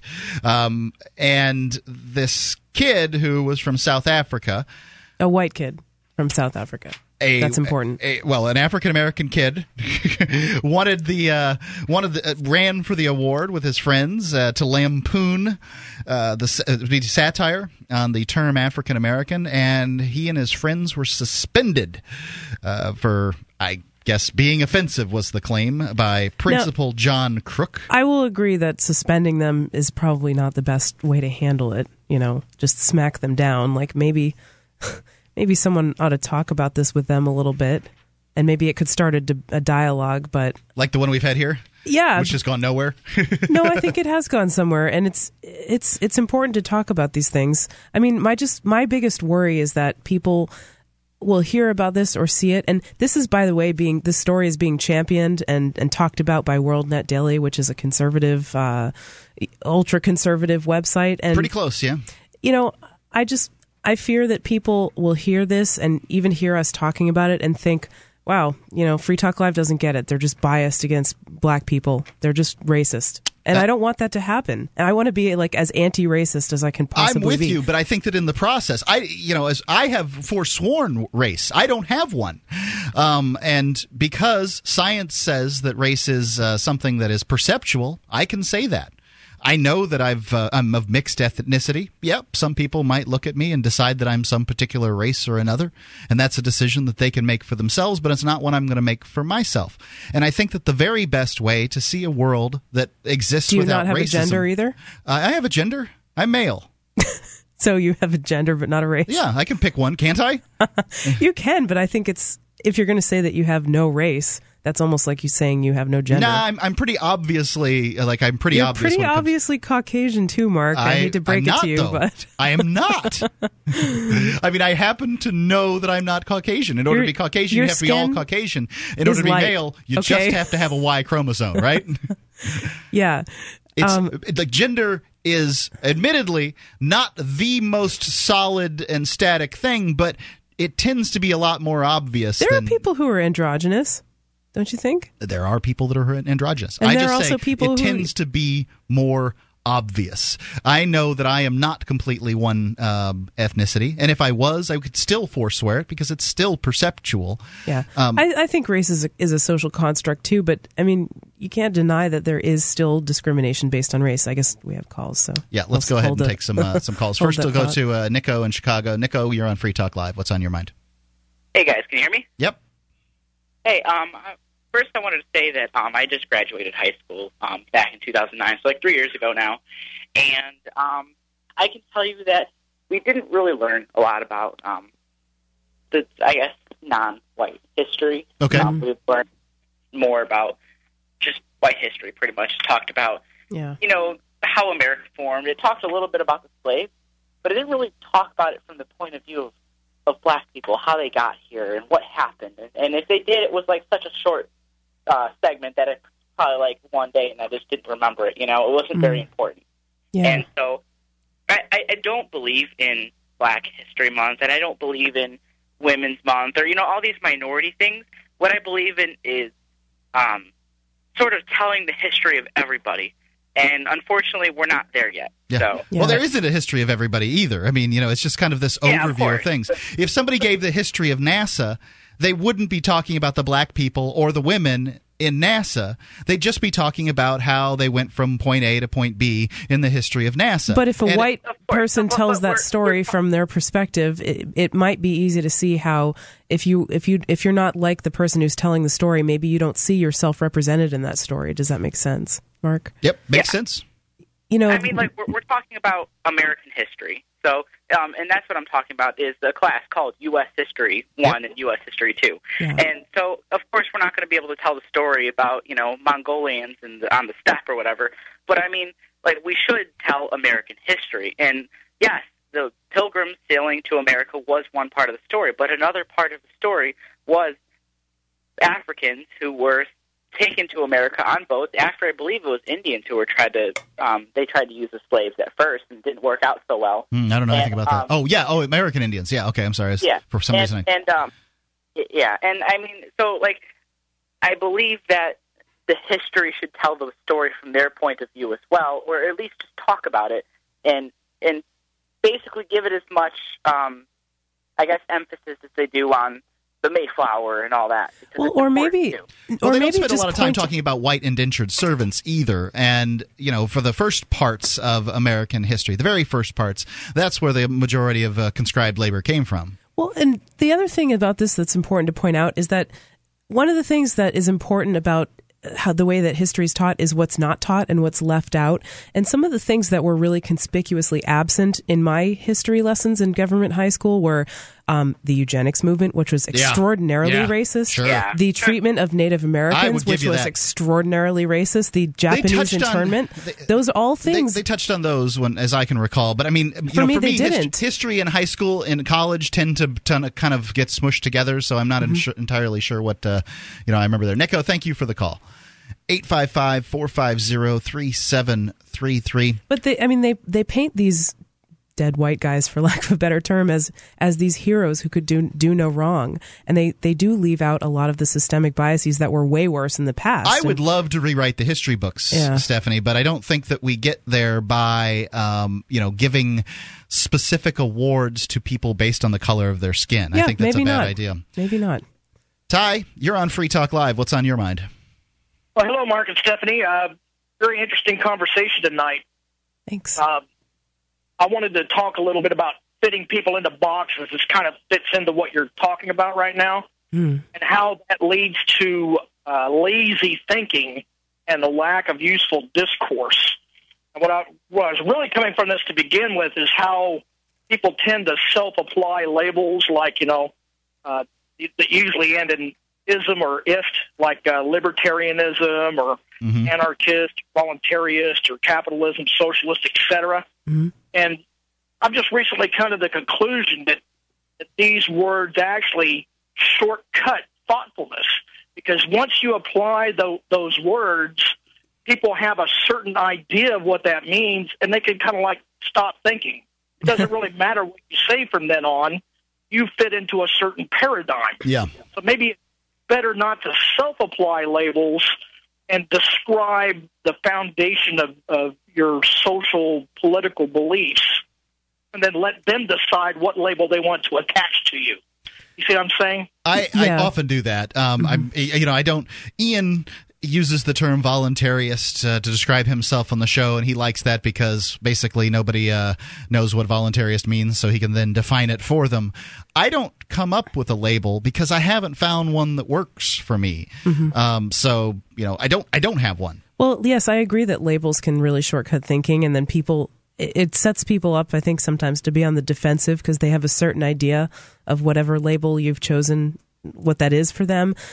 But at the same time, labels can have some utility because it can be a way to quickly and succinctly convey an idea or a belief system. And as long as the other person is on the same page as you, then there isn't a problem. But usually they're not on the same page as you, is what Ty is saying, right? I think so. Yeah. Yeah, exactly. They, they, it can be useful like any tool because it's it's a conceptual tool, so it can be useful. But I think it's often misused for you know in social situations. You can kind of see when when I'm talking to somebody if I use the word uh, uh, libertarian. Sometimes people will either you know just immediately they'll that'll turn them on or that'll turn them off. Ooh, or if I one of use the word those. socialist or, That's right. or conservative. Ty, thanks for the call. thing. Appreciate it. 855 450 3733 here on Free Talk Live. Bitcoins. You can buy them and you can sell them. They're a great little commodity. You can accept them for your own products and services. But what do you do once you have them? Why, you spend them, of course. SpendBitcoins.com allows you to spend them all in one place. From spendbitcoins.com, you can spend your bitcoins at major online retailers such as Amazon, Fishpond, Barnes and Noble, memory dealers, and more. When you want to spend bitcoins, go to spendbitcoins.com.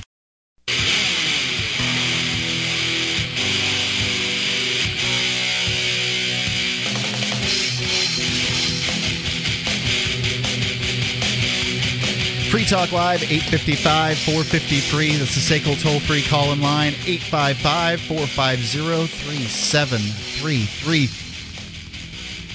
It's a live Sunday edition of Free Talk Live. It's Mark. And Stephanie. Call in, talk about what you want to talk about. We've been talking about this award where this. Uh, South African student uh, in Nebraska ran for an African American award, a Martin Luther King Jr. African American award, and was suspended because it was only for black kids. Um, and there's been lots of lively debate on it.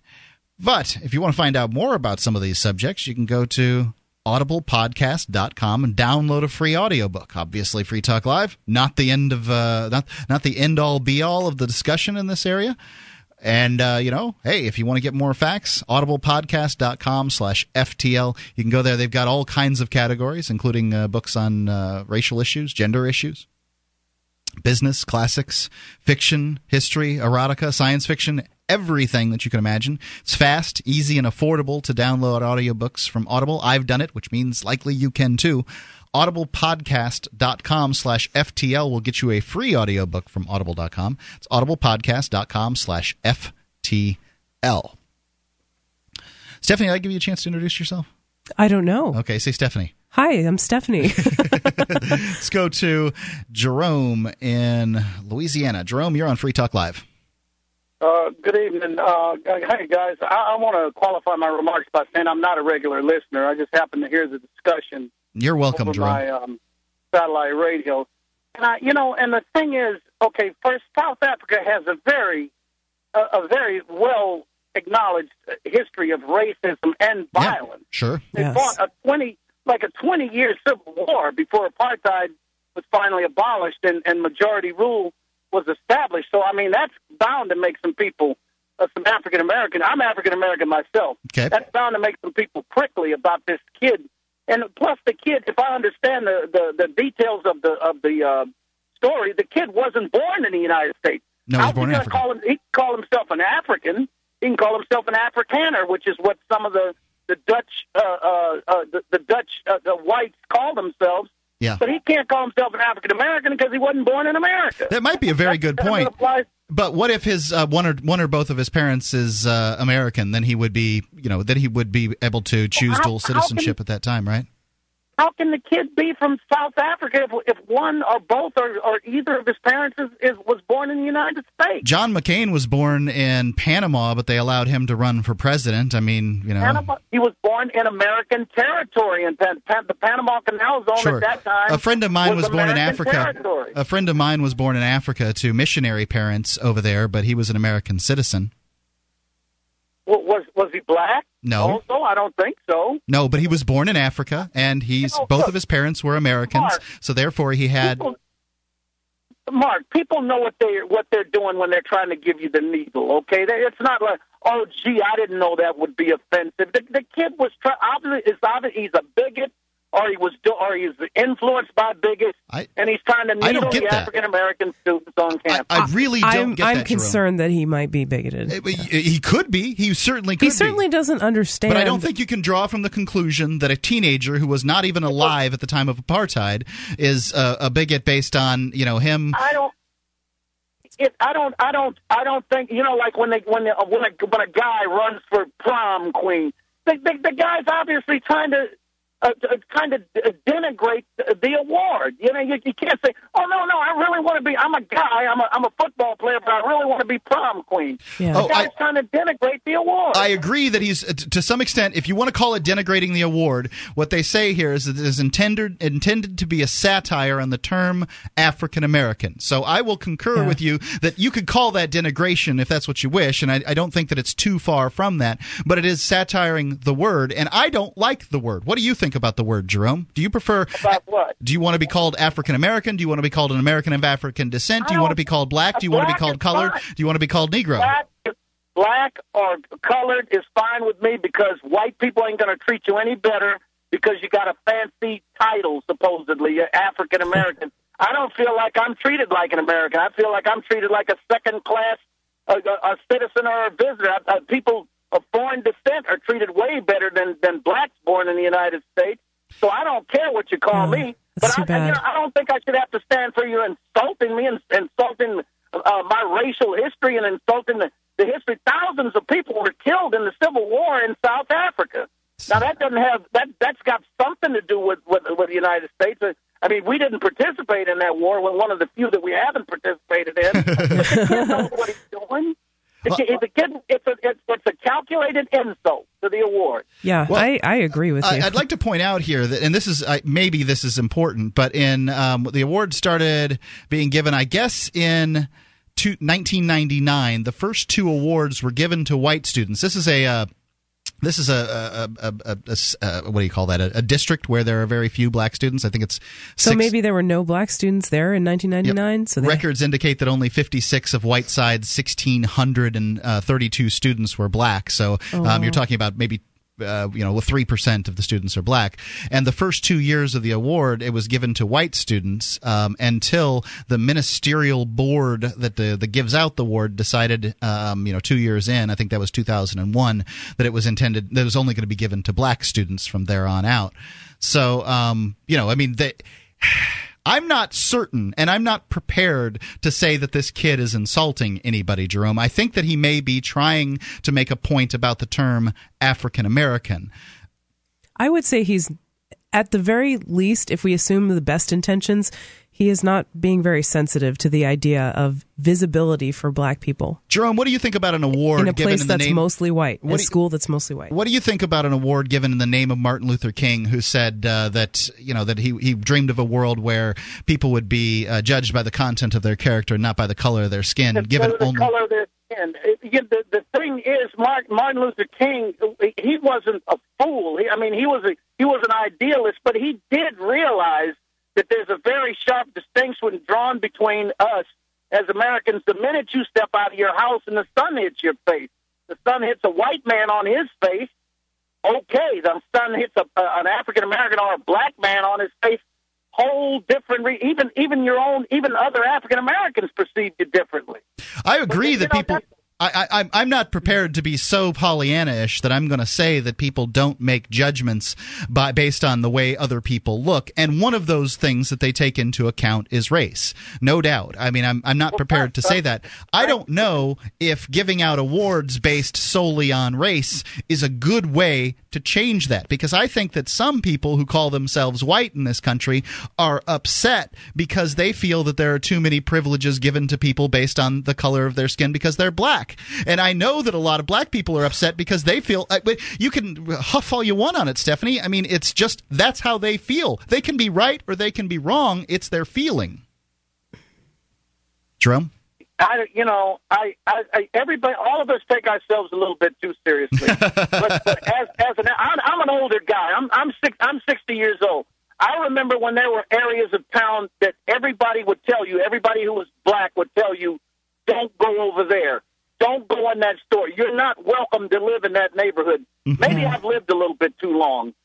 Uh, but uh, uh, most of the most of the time, stuff like that is illegal anymore. But that, that but discrimination is still practiced. Sure, it is. Post racial post racial America, my hindquarters. There's yeah, still such a thing exactly. as racism and discrimination. I would agree. Uh, I, I just don't. Barack Obama notwithstanding. I agree, and I'm not. I'm not claiming we live. I have never made the claim that we're living in a post racial America. What my claim is is what my belief is is that maybe the way to get from here to there where we wish to go, post racial America, is not by distinguishing between people's races, not by lauding.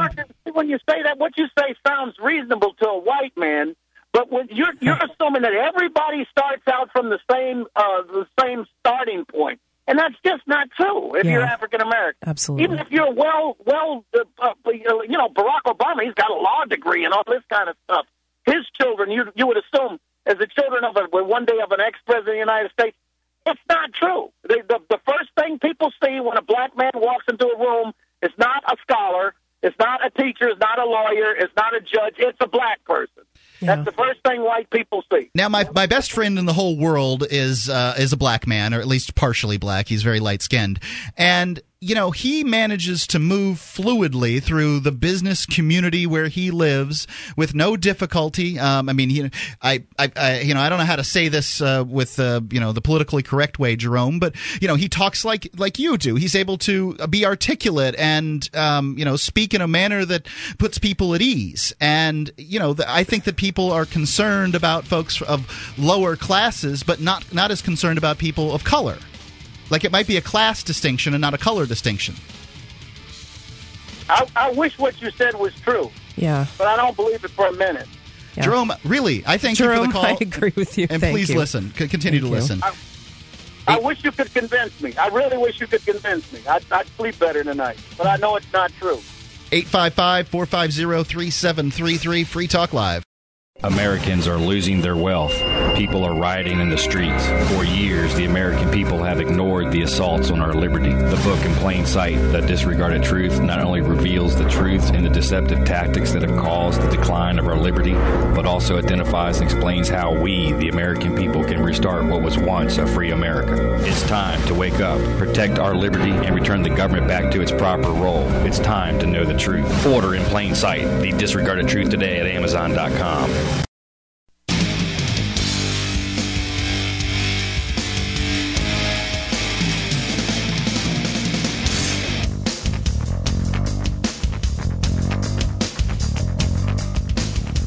Free Talk Live, 855 450 free. That's the SACL toll free call in line on the live Sunday edition of Free Talk Live.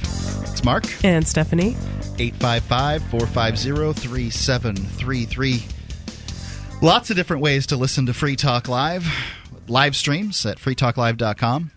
The more than 100 great radio stations that carry Free Talk Live. Satellite options. We're on XM and free to air satellite. The webcam at cam.freetalklive.com. You can see uh, Stephanie playing with her lovely long hair. the listen lines where why would can- they want to see that why wouldn't they um, at listen.freetalklive.com we actually have uh, telephone lines you can call in and listen to anywhere uh, we just had jerome on the line and you know if you're a new listener of free talk live and hey maybe you want to listen to what your phone call sounded like check out the archives. Uh, we have the first seven days worth of archives right there on the front page. You can download them at freetalklive.com. After that, they go into a uh, at archives.freetalklive.com. You can uh, get them back for five years, and it's completely free. You know, I think that uh, a lot of people would like to hear their call that they've made and uh, check it out. I hope that uh, Jerome keeps listening. 855 450 3733. Let's go to Ed in Tennessee. Ed, you're on Free Talk Live. All right, Mark and Stephanie, this the black problem, all the social, the schools, everything is the war on drugs. I've tried to tell you, listen, this Jerome, you got to listen to me. He's right what he said, but I don't think he knows why. For example, he brought up South Africa. In South under uh, apartheid in South Africa, for every 100,000 black males, 800 were incarcerated. Wow. In the United States, out of every 100,000, there's 5,000 incarcerated. So you're They, talking they about both seem high to me. you're, t- you're talking about uh, Wow. six times as many incarcerated black males. Yeah, in, in the United States than it was in South Africa. Okay. Under the the only listen, it says, what does it mean that the leader of the free world locks up its black males at six times higher rates than the most openly racist country in the world, South Africa? and another example, Mark, Used to and be. this blows your theory away. They're being devastated due to the war on drugs. Their families are destroyed. And Stephanie's even read uh, facts and statistics on the death penalty, how the blacks, Yes. Even uh, the former justice, Supreme Court justice, says the death penalty is racist. Yeah.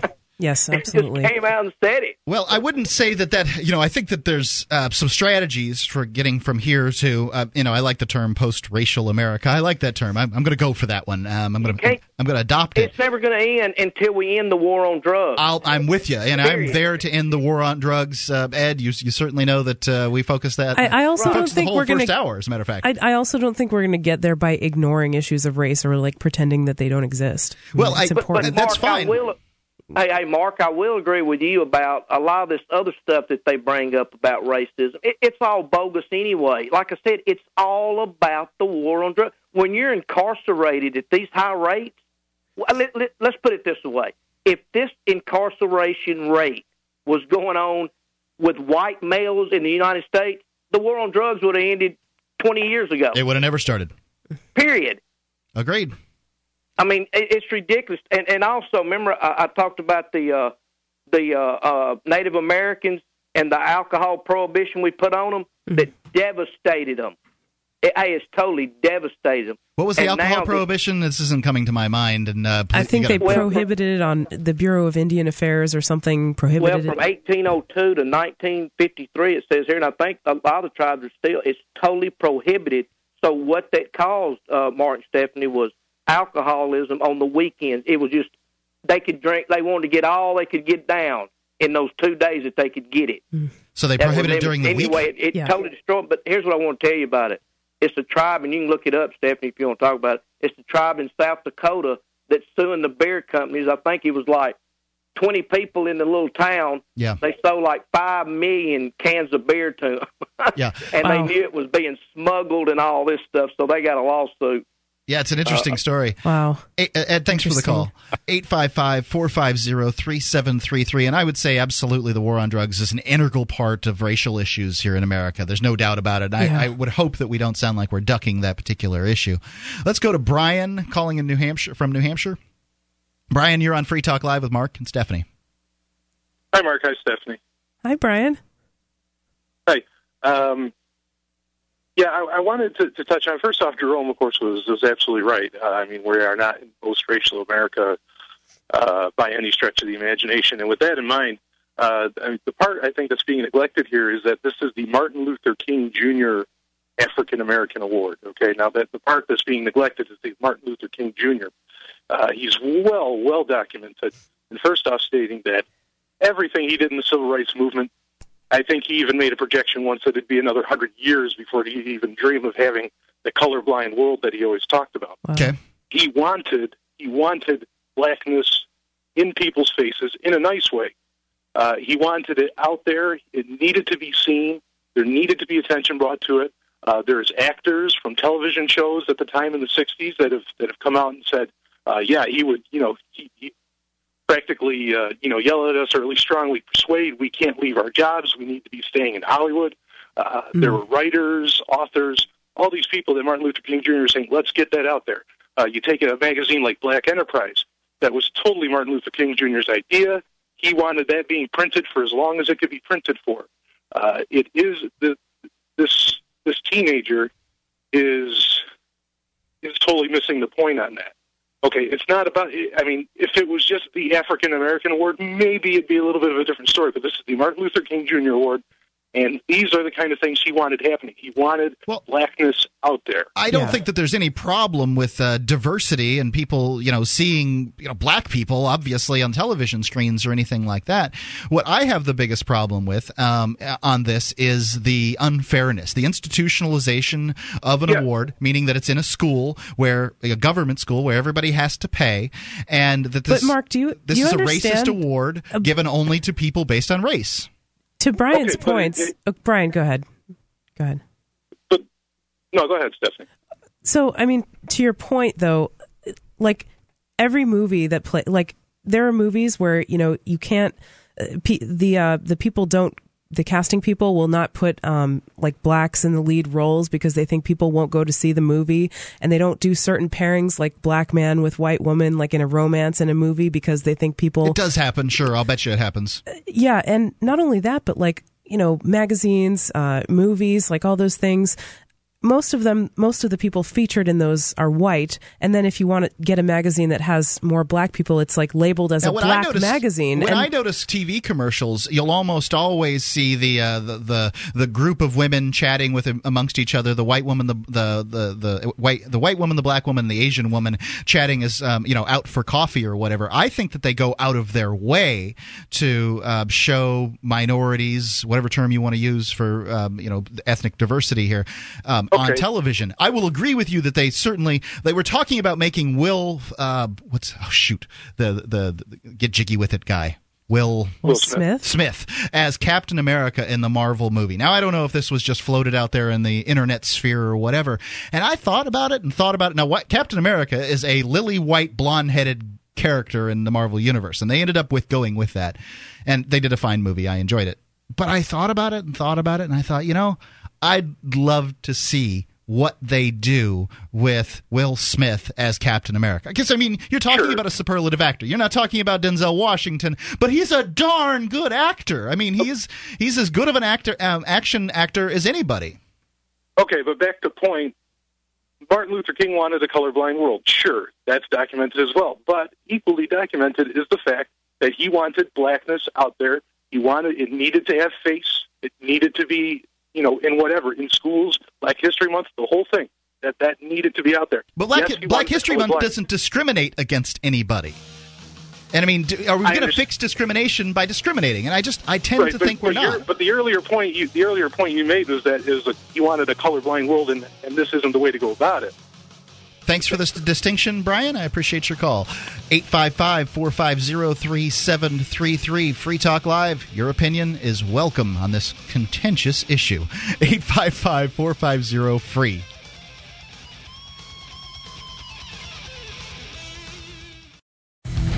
As a smoker, you know traditional cigarettes are unhealthy, and the taxes feed the very beast stealing your freedom to smoke. That's why the Vapor Station offers an assortment of electronic cigarette kits. Each rechargeable, refillable kit is an effective, affordable alternative to smoking.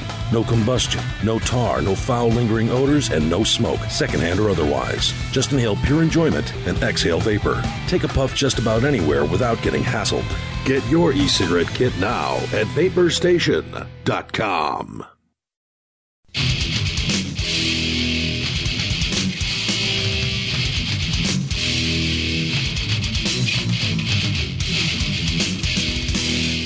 Free Talk Live, 855 450 free. That's the SACL toll free call in line. 855 450 3733.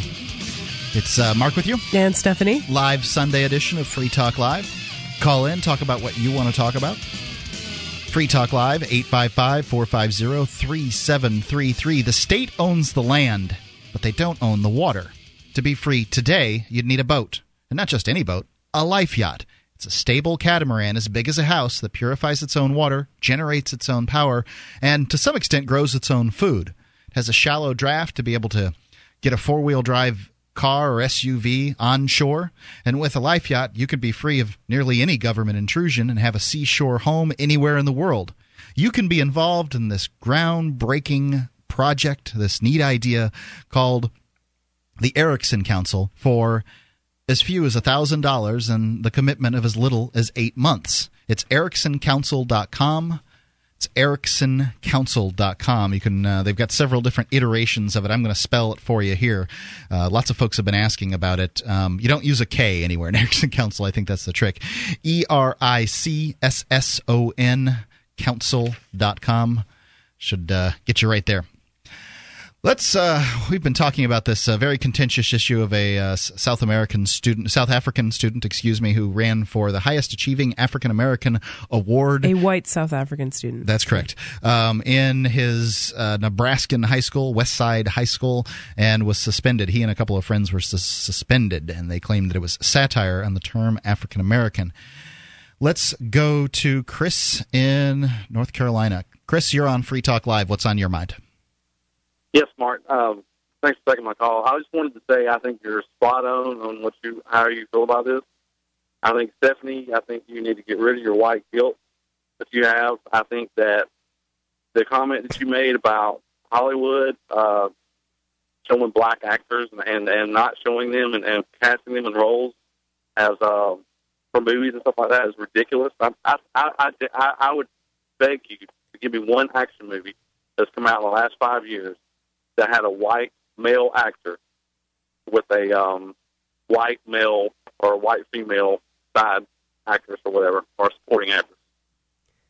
If And you go, Also, also, I'd like to say that I feel like that if this if this award was given to a Hispanic uh, child, who I don't feel like would be, would be any kind of disqualifying or if that would be any kind of disqualifying um, factor in the award whatsoever. You think But people would be confused by that? I think I, I think blacks would still complain about it. I, I think it's ridiculous. I don't think Martin Luther King Jr. had any pro- would have any problem with a white, a white person uh, receiving this award. And I think this is a government school, like you said, and it's a government supported school. And I don't think there should be any kind of race factor in it whatsoever.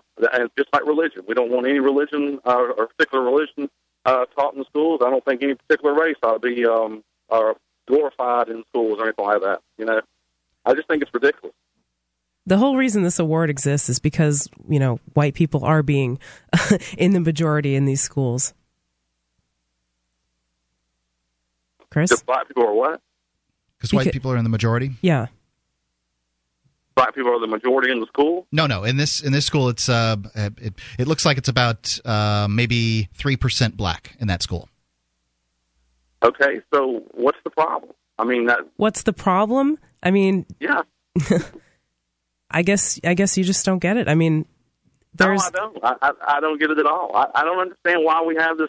You know, I think we've gone because so when you're in the minority, Chris, I mean, maybe you haven't been in your life, I guess, but when No, you're in the I- I was minority, it's pretty easy to feel like it's pretty easy to feel like you're invisible. Like there is, you know, nobody else who's like you. Like you don't see yourself represented, and so that can be a pretty big, you know, blow to someone's no self-esteem. minority That feels so- so oppressed as the black people. I, I don't. I don't. There's no other minority in the country that goes around with a crutch on their shoulder as much as as much as black people do. They just need to get. They need to get on with the life and and and, and learn how to just be productive American citizens. It's ridiculous. They need to learn how to be productive American citizens. I mean, do you hear I what you're there's a- saying there? To some extent, No, I'm not saying. I'm not saying. Don't don't try to don't try to label me. I'm not saying all blacks. I'm saying the ones that walk around with a crutch on their shoulder. I don't even know what you're talking about. I mean, it's, it's really hard to talk to you. No, you you you said a while ago that the the that the, there's obviously a, a racial factor in the death penalty. Yeah, In- in there the is. state It's it's it's the vast it's not. majority. No, it's not. In the state that I live in, I guarantee you, there would be no way for a jury to convict a black male for any kind of a crime against a white victim and give him the death penalty.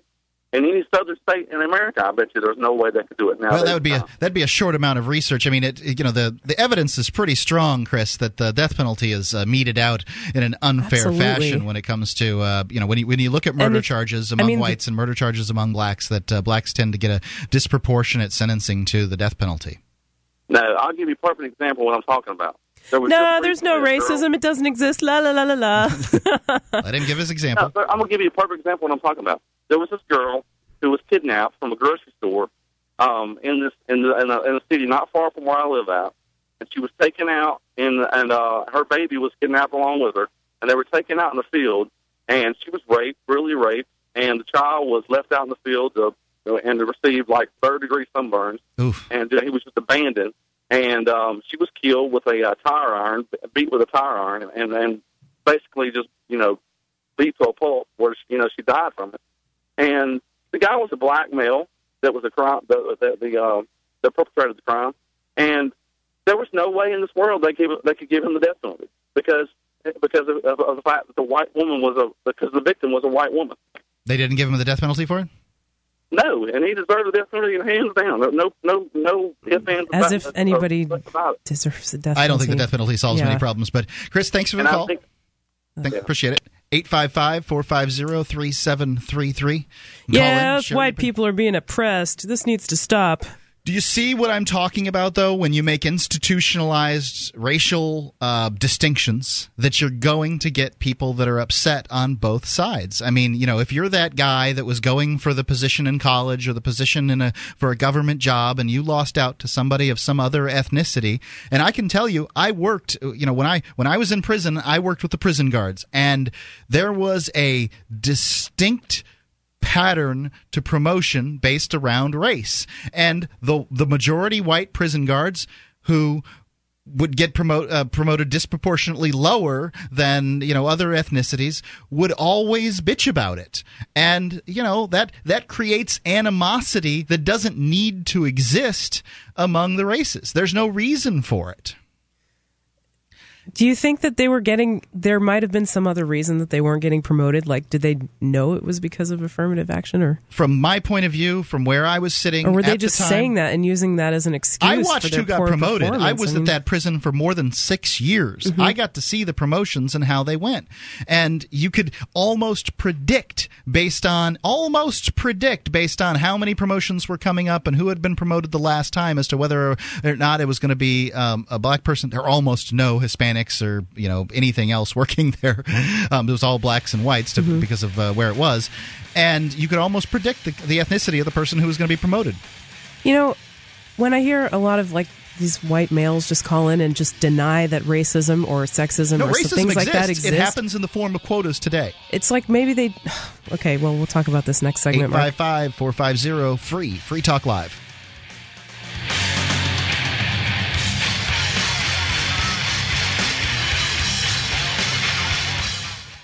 Vaporsmith's e-cigs revolutionize nicotine ingestion by bringing it into the 21st century. With Vaporsmiths, you'll enjoy all the invigorating nicotine with none of the nasty smoke. Vaporsmiths are clean, efficient, and tasty in four strengths and 10 delicious flavors. Reds, classics, Turkish, menthol, strawberry, cherry, vanilla, coffee, minty mint, and cloves. Use coupon code FTL to get 25% off your first order at vaporsmiths.com.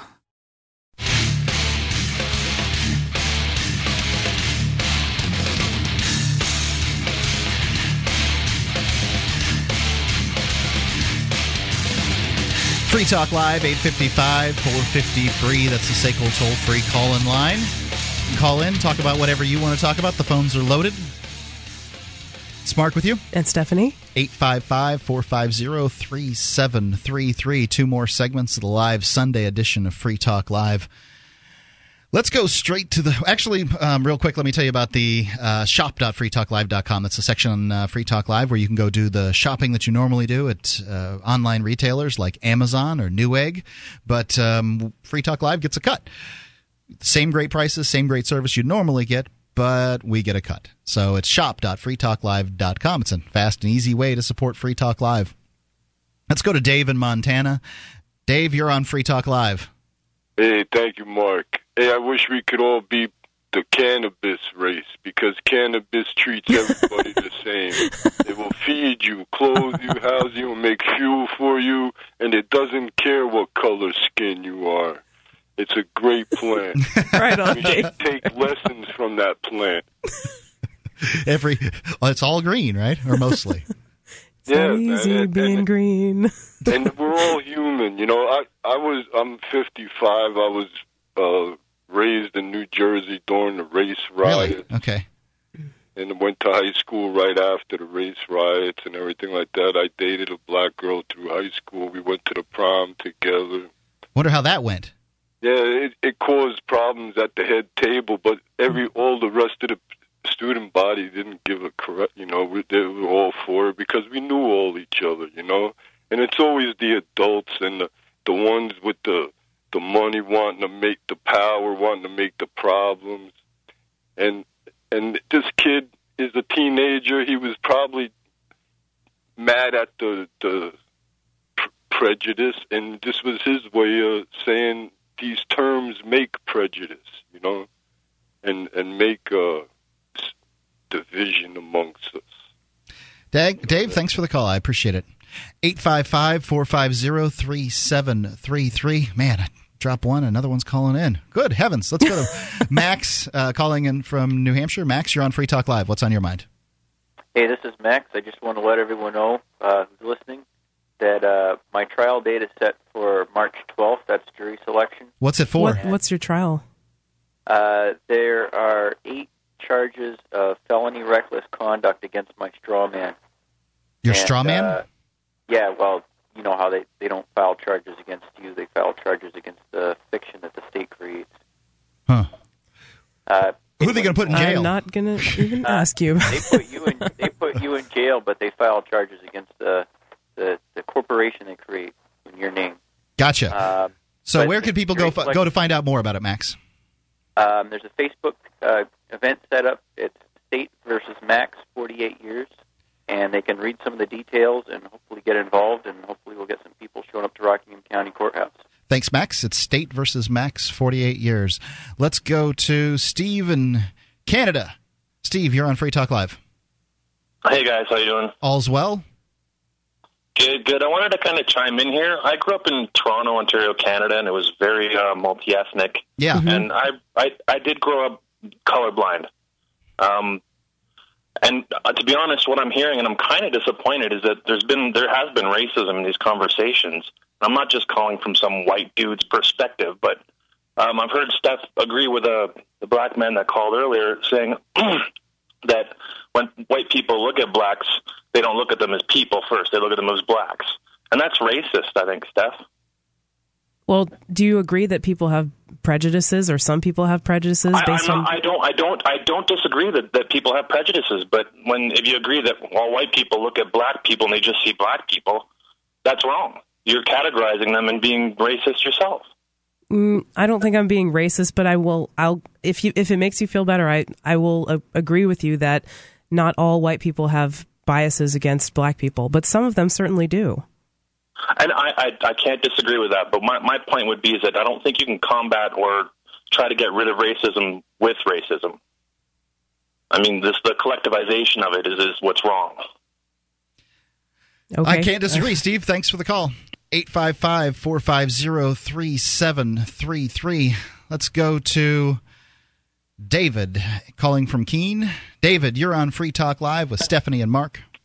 Hey, I was going to call in and say I enjoyed Jerome's call, agreed with him 100%. I like Jerome's uh, call too. Um, uh, I was going to say Black History Month is very important. Uh, people could, if they can find Maya Angelou's Black History Month special on public radio, it's fabulous in my humble opinion. Okay. I think Black History Month is um, is super important for me to me, and I think it's very important because as a country we don't like to remember the uh, bads and wrongs we did, and I'm not saying that people should harp on bad things, but it's we if we don't remember our past, we're going to be, you know, the the old saying, you know how that Doomed goes. to repeat it. Mm-hmm. Exactly, and uh, or something like that. We have to remember and own what we do and move on from that point. And also, I don't think, um, in my humble opinion, that that um the the affirmative things that many African Americans have have achieved in this world are are not emphasized, and that's another point of of Black History Month. And and and when you read the news and see the uh, uh, you know, all this black person did this or b- got busted for that, and all that kind of bad, um, non-affirming of of the, of the African Americans. Um, uh, to me, that's residual from our past, from our past, because we never there was no affirmation, and we created Yeah. we we created like um people. I don't know, just like I Who's mean, we, David? we as a, the world, the the racist policies and Jim Crowism and et cetera, et cetera, all that. Yeah, That's a lot of that came from the government for sure. You know, Right. I just Oh, wanted to share absolutely. share a quick story about what David, Dave- thanks for the call. reminds me of what David said about that. You know, some of the things that that it, that were done in history by black people haven't been affirmed or celebrated. I remember when I was in sixth grade, I had to do this book report or some kind of a research project about a famous scientist, and uh, people kind of drew names from a hat of different scientists that they were going to research and present something about. And I got um, a scientist named Ernest Just. Now, I went to the library, and this was before Wikipedia existed. This was really kind of before the internet was in It's child abuse. Making kids write books have to have to go to the library and look them up. So I went to the library, and there was nothing about Ernest Just. And then I went to another library. There was nothing about Ernest Just. Wow. And I'm guessing I- Ernest Just was black. yes, and I found that out years later. So Interesting. and I wonder if that's why. And I'm, I'm pretty sure it probably was be, because of his race. Well, it, it, to some extent, it may be based on uh, the interest that people had in Ernest Just, and you know that in those areas they didn't have the interest. I'm not saying that makes it okay. I've not gotten on the air and said that I think that Black History Month is a bad idea. I think that teaching people uh, about you know history, good and bad, is an incredibly good thing. I went to I was in uh, Bermuda recently for with a little Liberty cruise I went on with Stefan Molyneux and uh, Wes Bertrand, and they had a museum there on the slave trade, and you had the opportunity to touch things that were really you know that, that were really part of the slave trade. You uh, you know they they had you in areas where you know and showed you how slaves slaves were were laid about and you could sit in equipment that was used by people African Americans Oh, that were uh, you know black people that were uh, slaves and things like that. And it was very interesting and, and touching and moving. And I think that history is very important but the history is available to everyone. And the history doesn't discriminate. And that's where I this is where I draw the line is when something discriminates against somebody based on their race.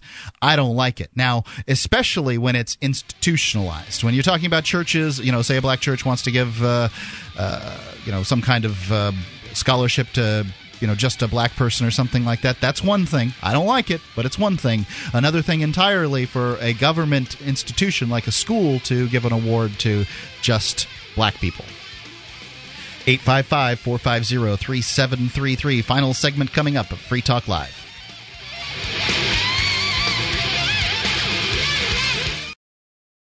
We wouldn't be where we are without our amplifiers. Their $3 per month helps us spread Free Talk Live and gets them access to perks at amp.freetalklive.com.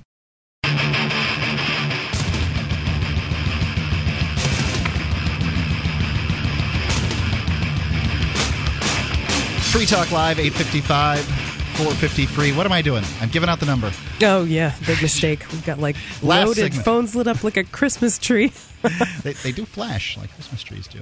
Uh, that's the last segment of Free Talk Live, the live Sunday edition with Mark. And guilty white Stephanie.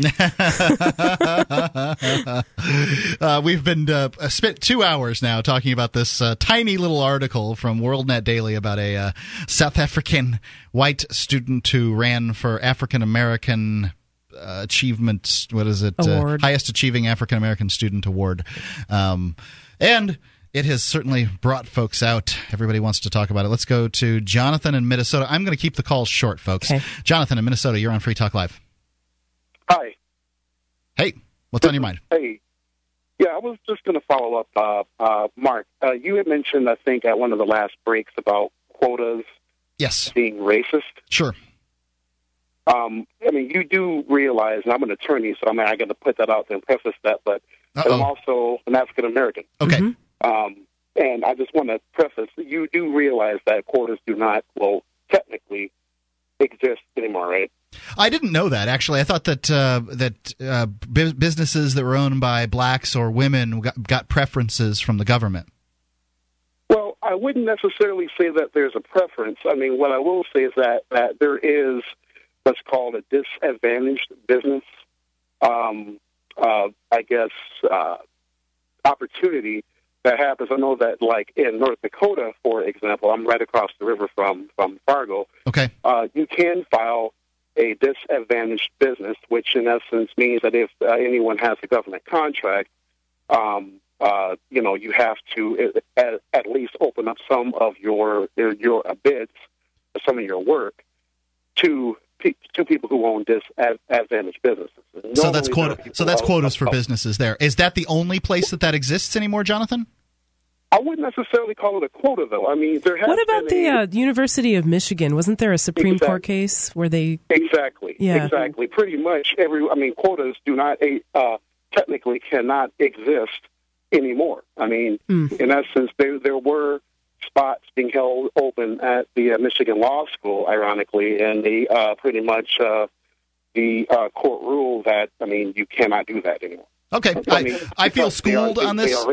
I, I, I, I thank you for this, uh, Jonathan. I really do feel like I've learned something Yeah, here, thank and I appreciate that. I will still call businesses, um, you know, government contracts reserved for disadvantages, uh, disadvantaged uh, business owners to be uh, quotas, but it's much smaller than it was in the past, and I didn't realize that. Jonathan, thank you for for letting me know.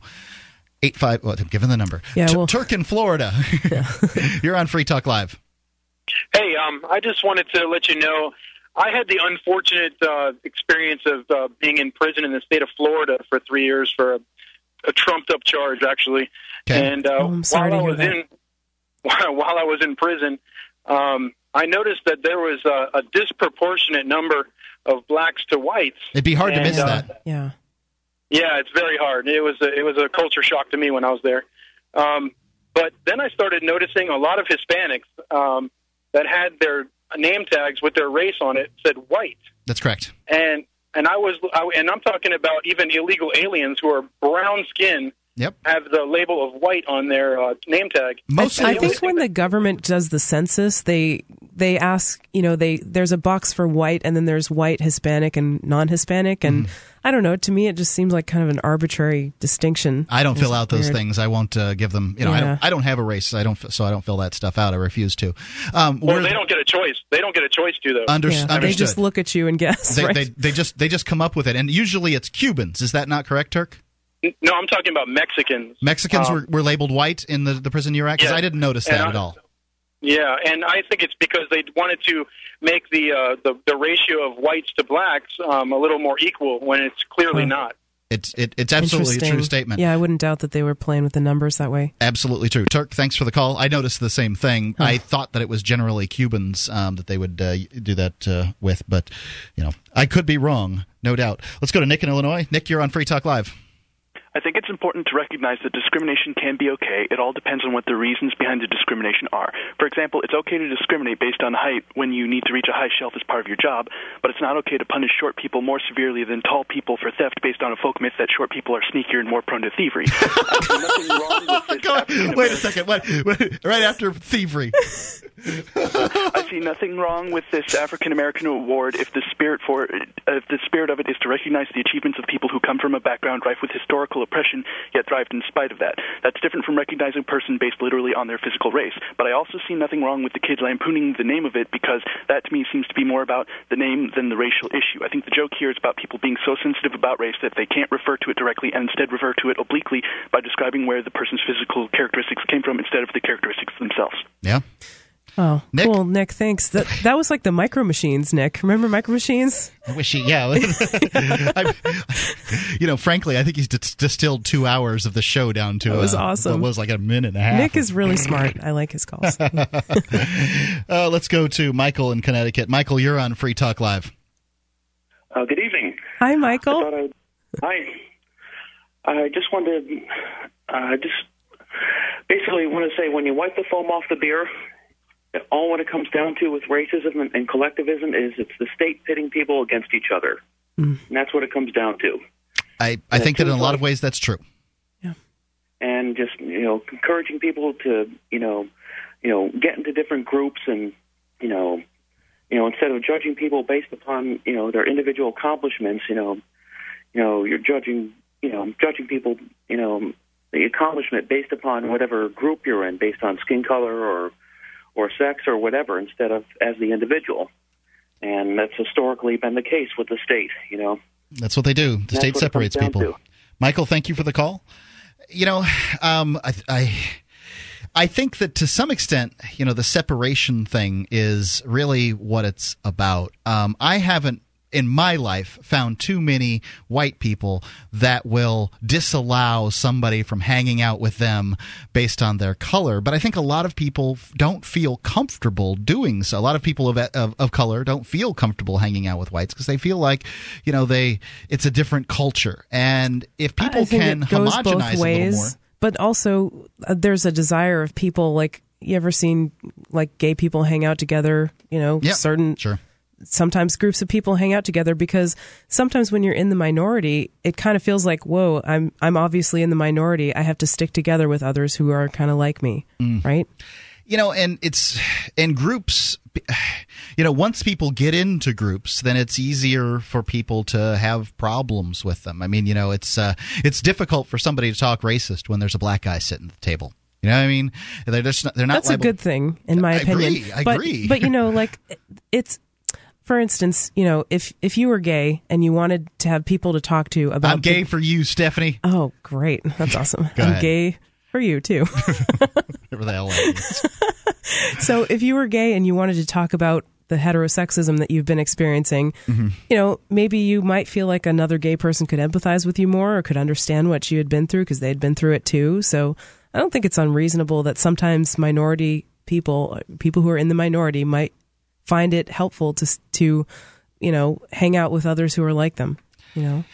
Yeah, I, you know, I I get it. There's a uh, GLBT or whatever the term is uh, show that we do here um, on the uh, the LRN network, the Free Talk. Flamingfreedom.com. flamingfreedom.com. Mm-hmm. And you know, I when I've sat in with those guys and I've talked to them about uh, some of their issues, and you know, I I look at the world from a heterosexual standpoint, and I often tend to I, I don't I don't like the problems of minorities. I don't like their problems because frankly why can't we all just get along, you know? And yeah, but that starts with people recognizing that there are these problems that minorities face and actively opposing them. Do you see what I'm saying? That's why I get so upset when it seems like people ignore that they actually exist or that they are problems. Yeah, I just don't like actively um, acknowledging that they exist by discriminating against other people in the process.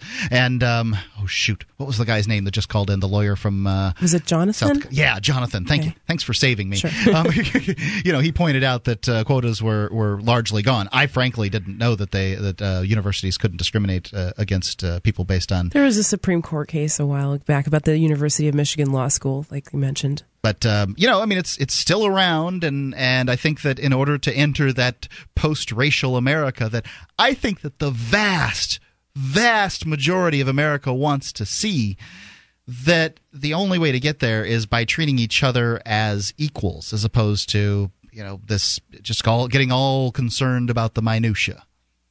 I am all for treating other people as equals too, but sometimes it has to be called out and pointed out when there is a bias that's obvious. You can check out Free Talk Live. In the meantime, we are on what seven nights a week.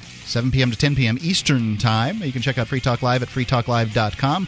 Get involved in the uh, the BBS over there and post on the the, the front page. It's freetalklive.com. Download archives, whatever's good for you. It's been Mark and Stephanie. Eight five. What am I giving the number for? Freetalklive.com.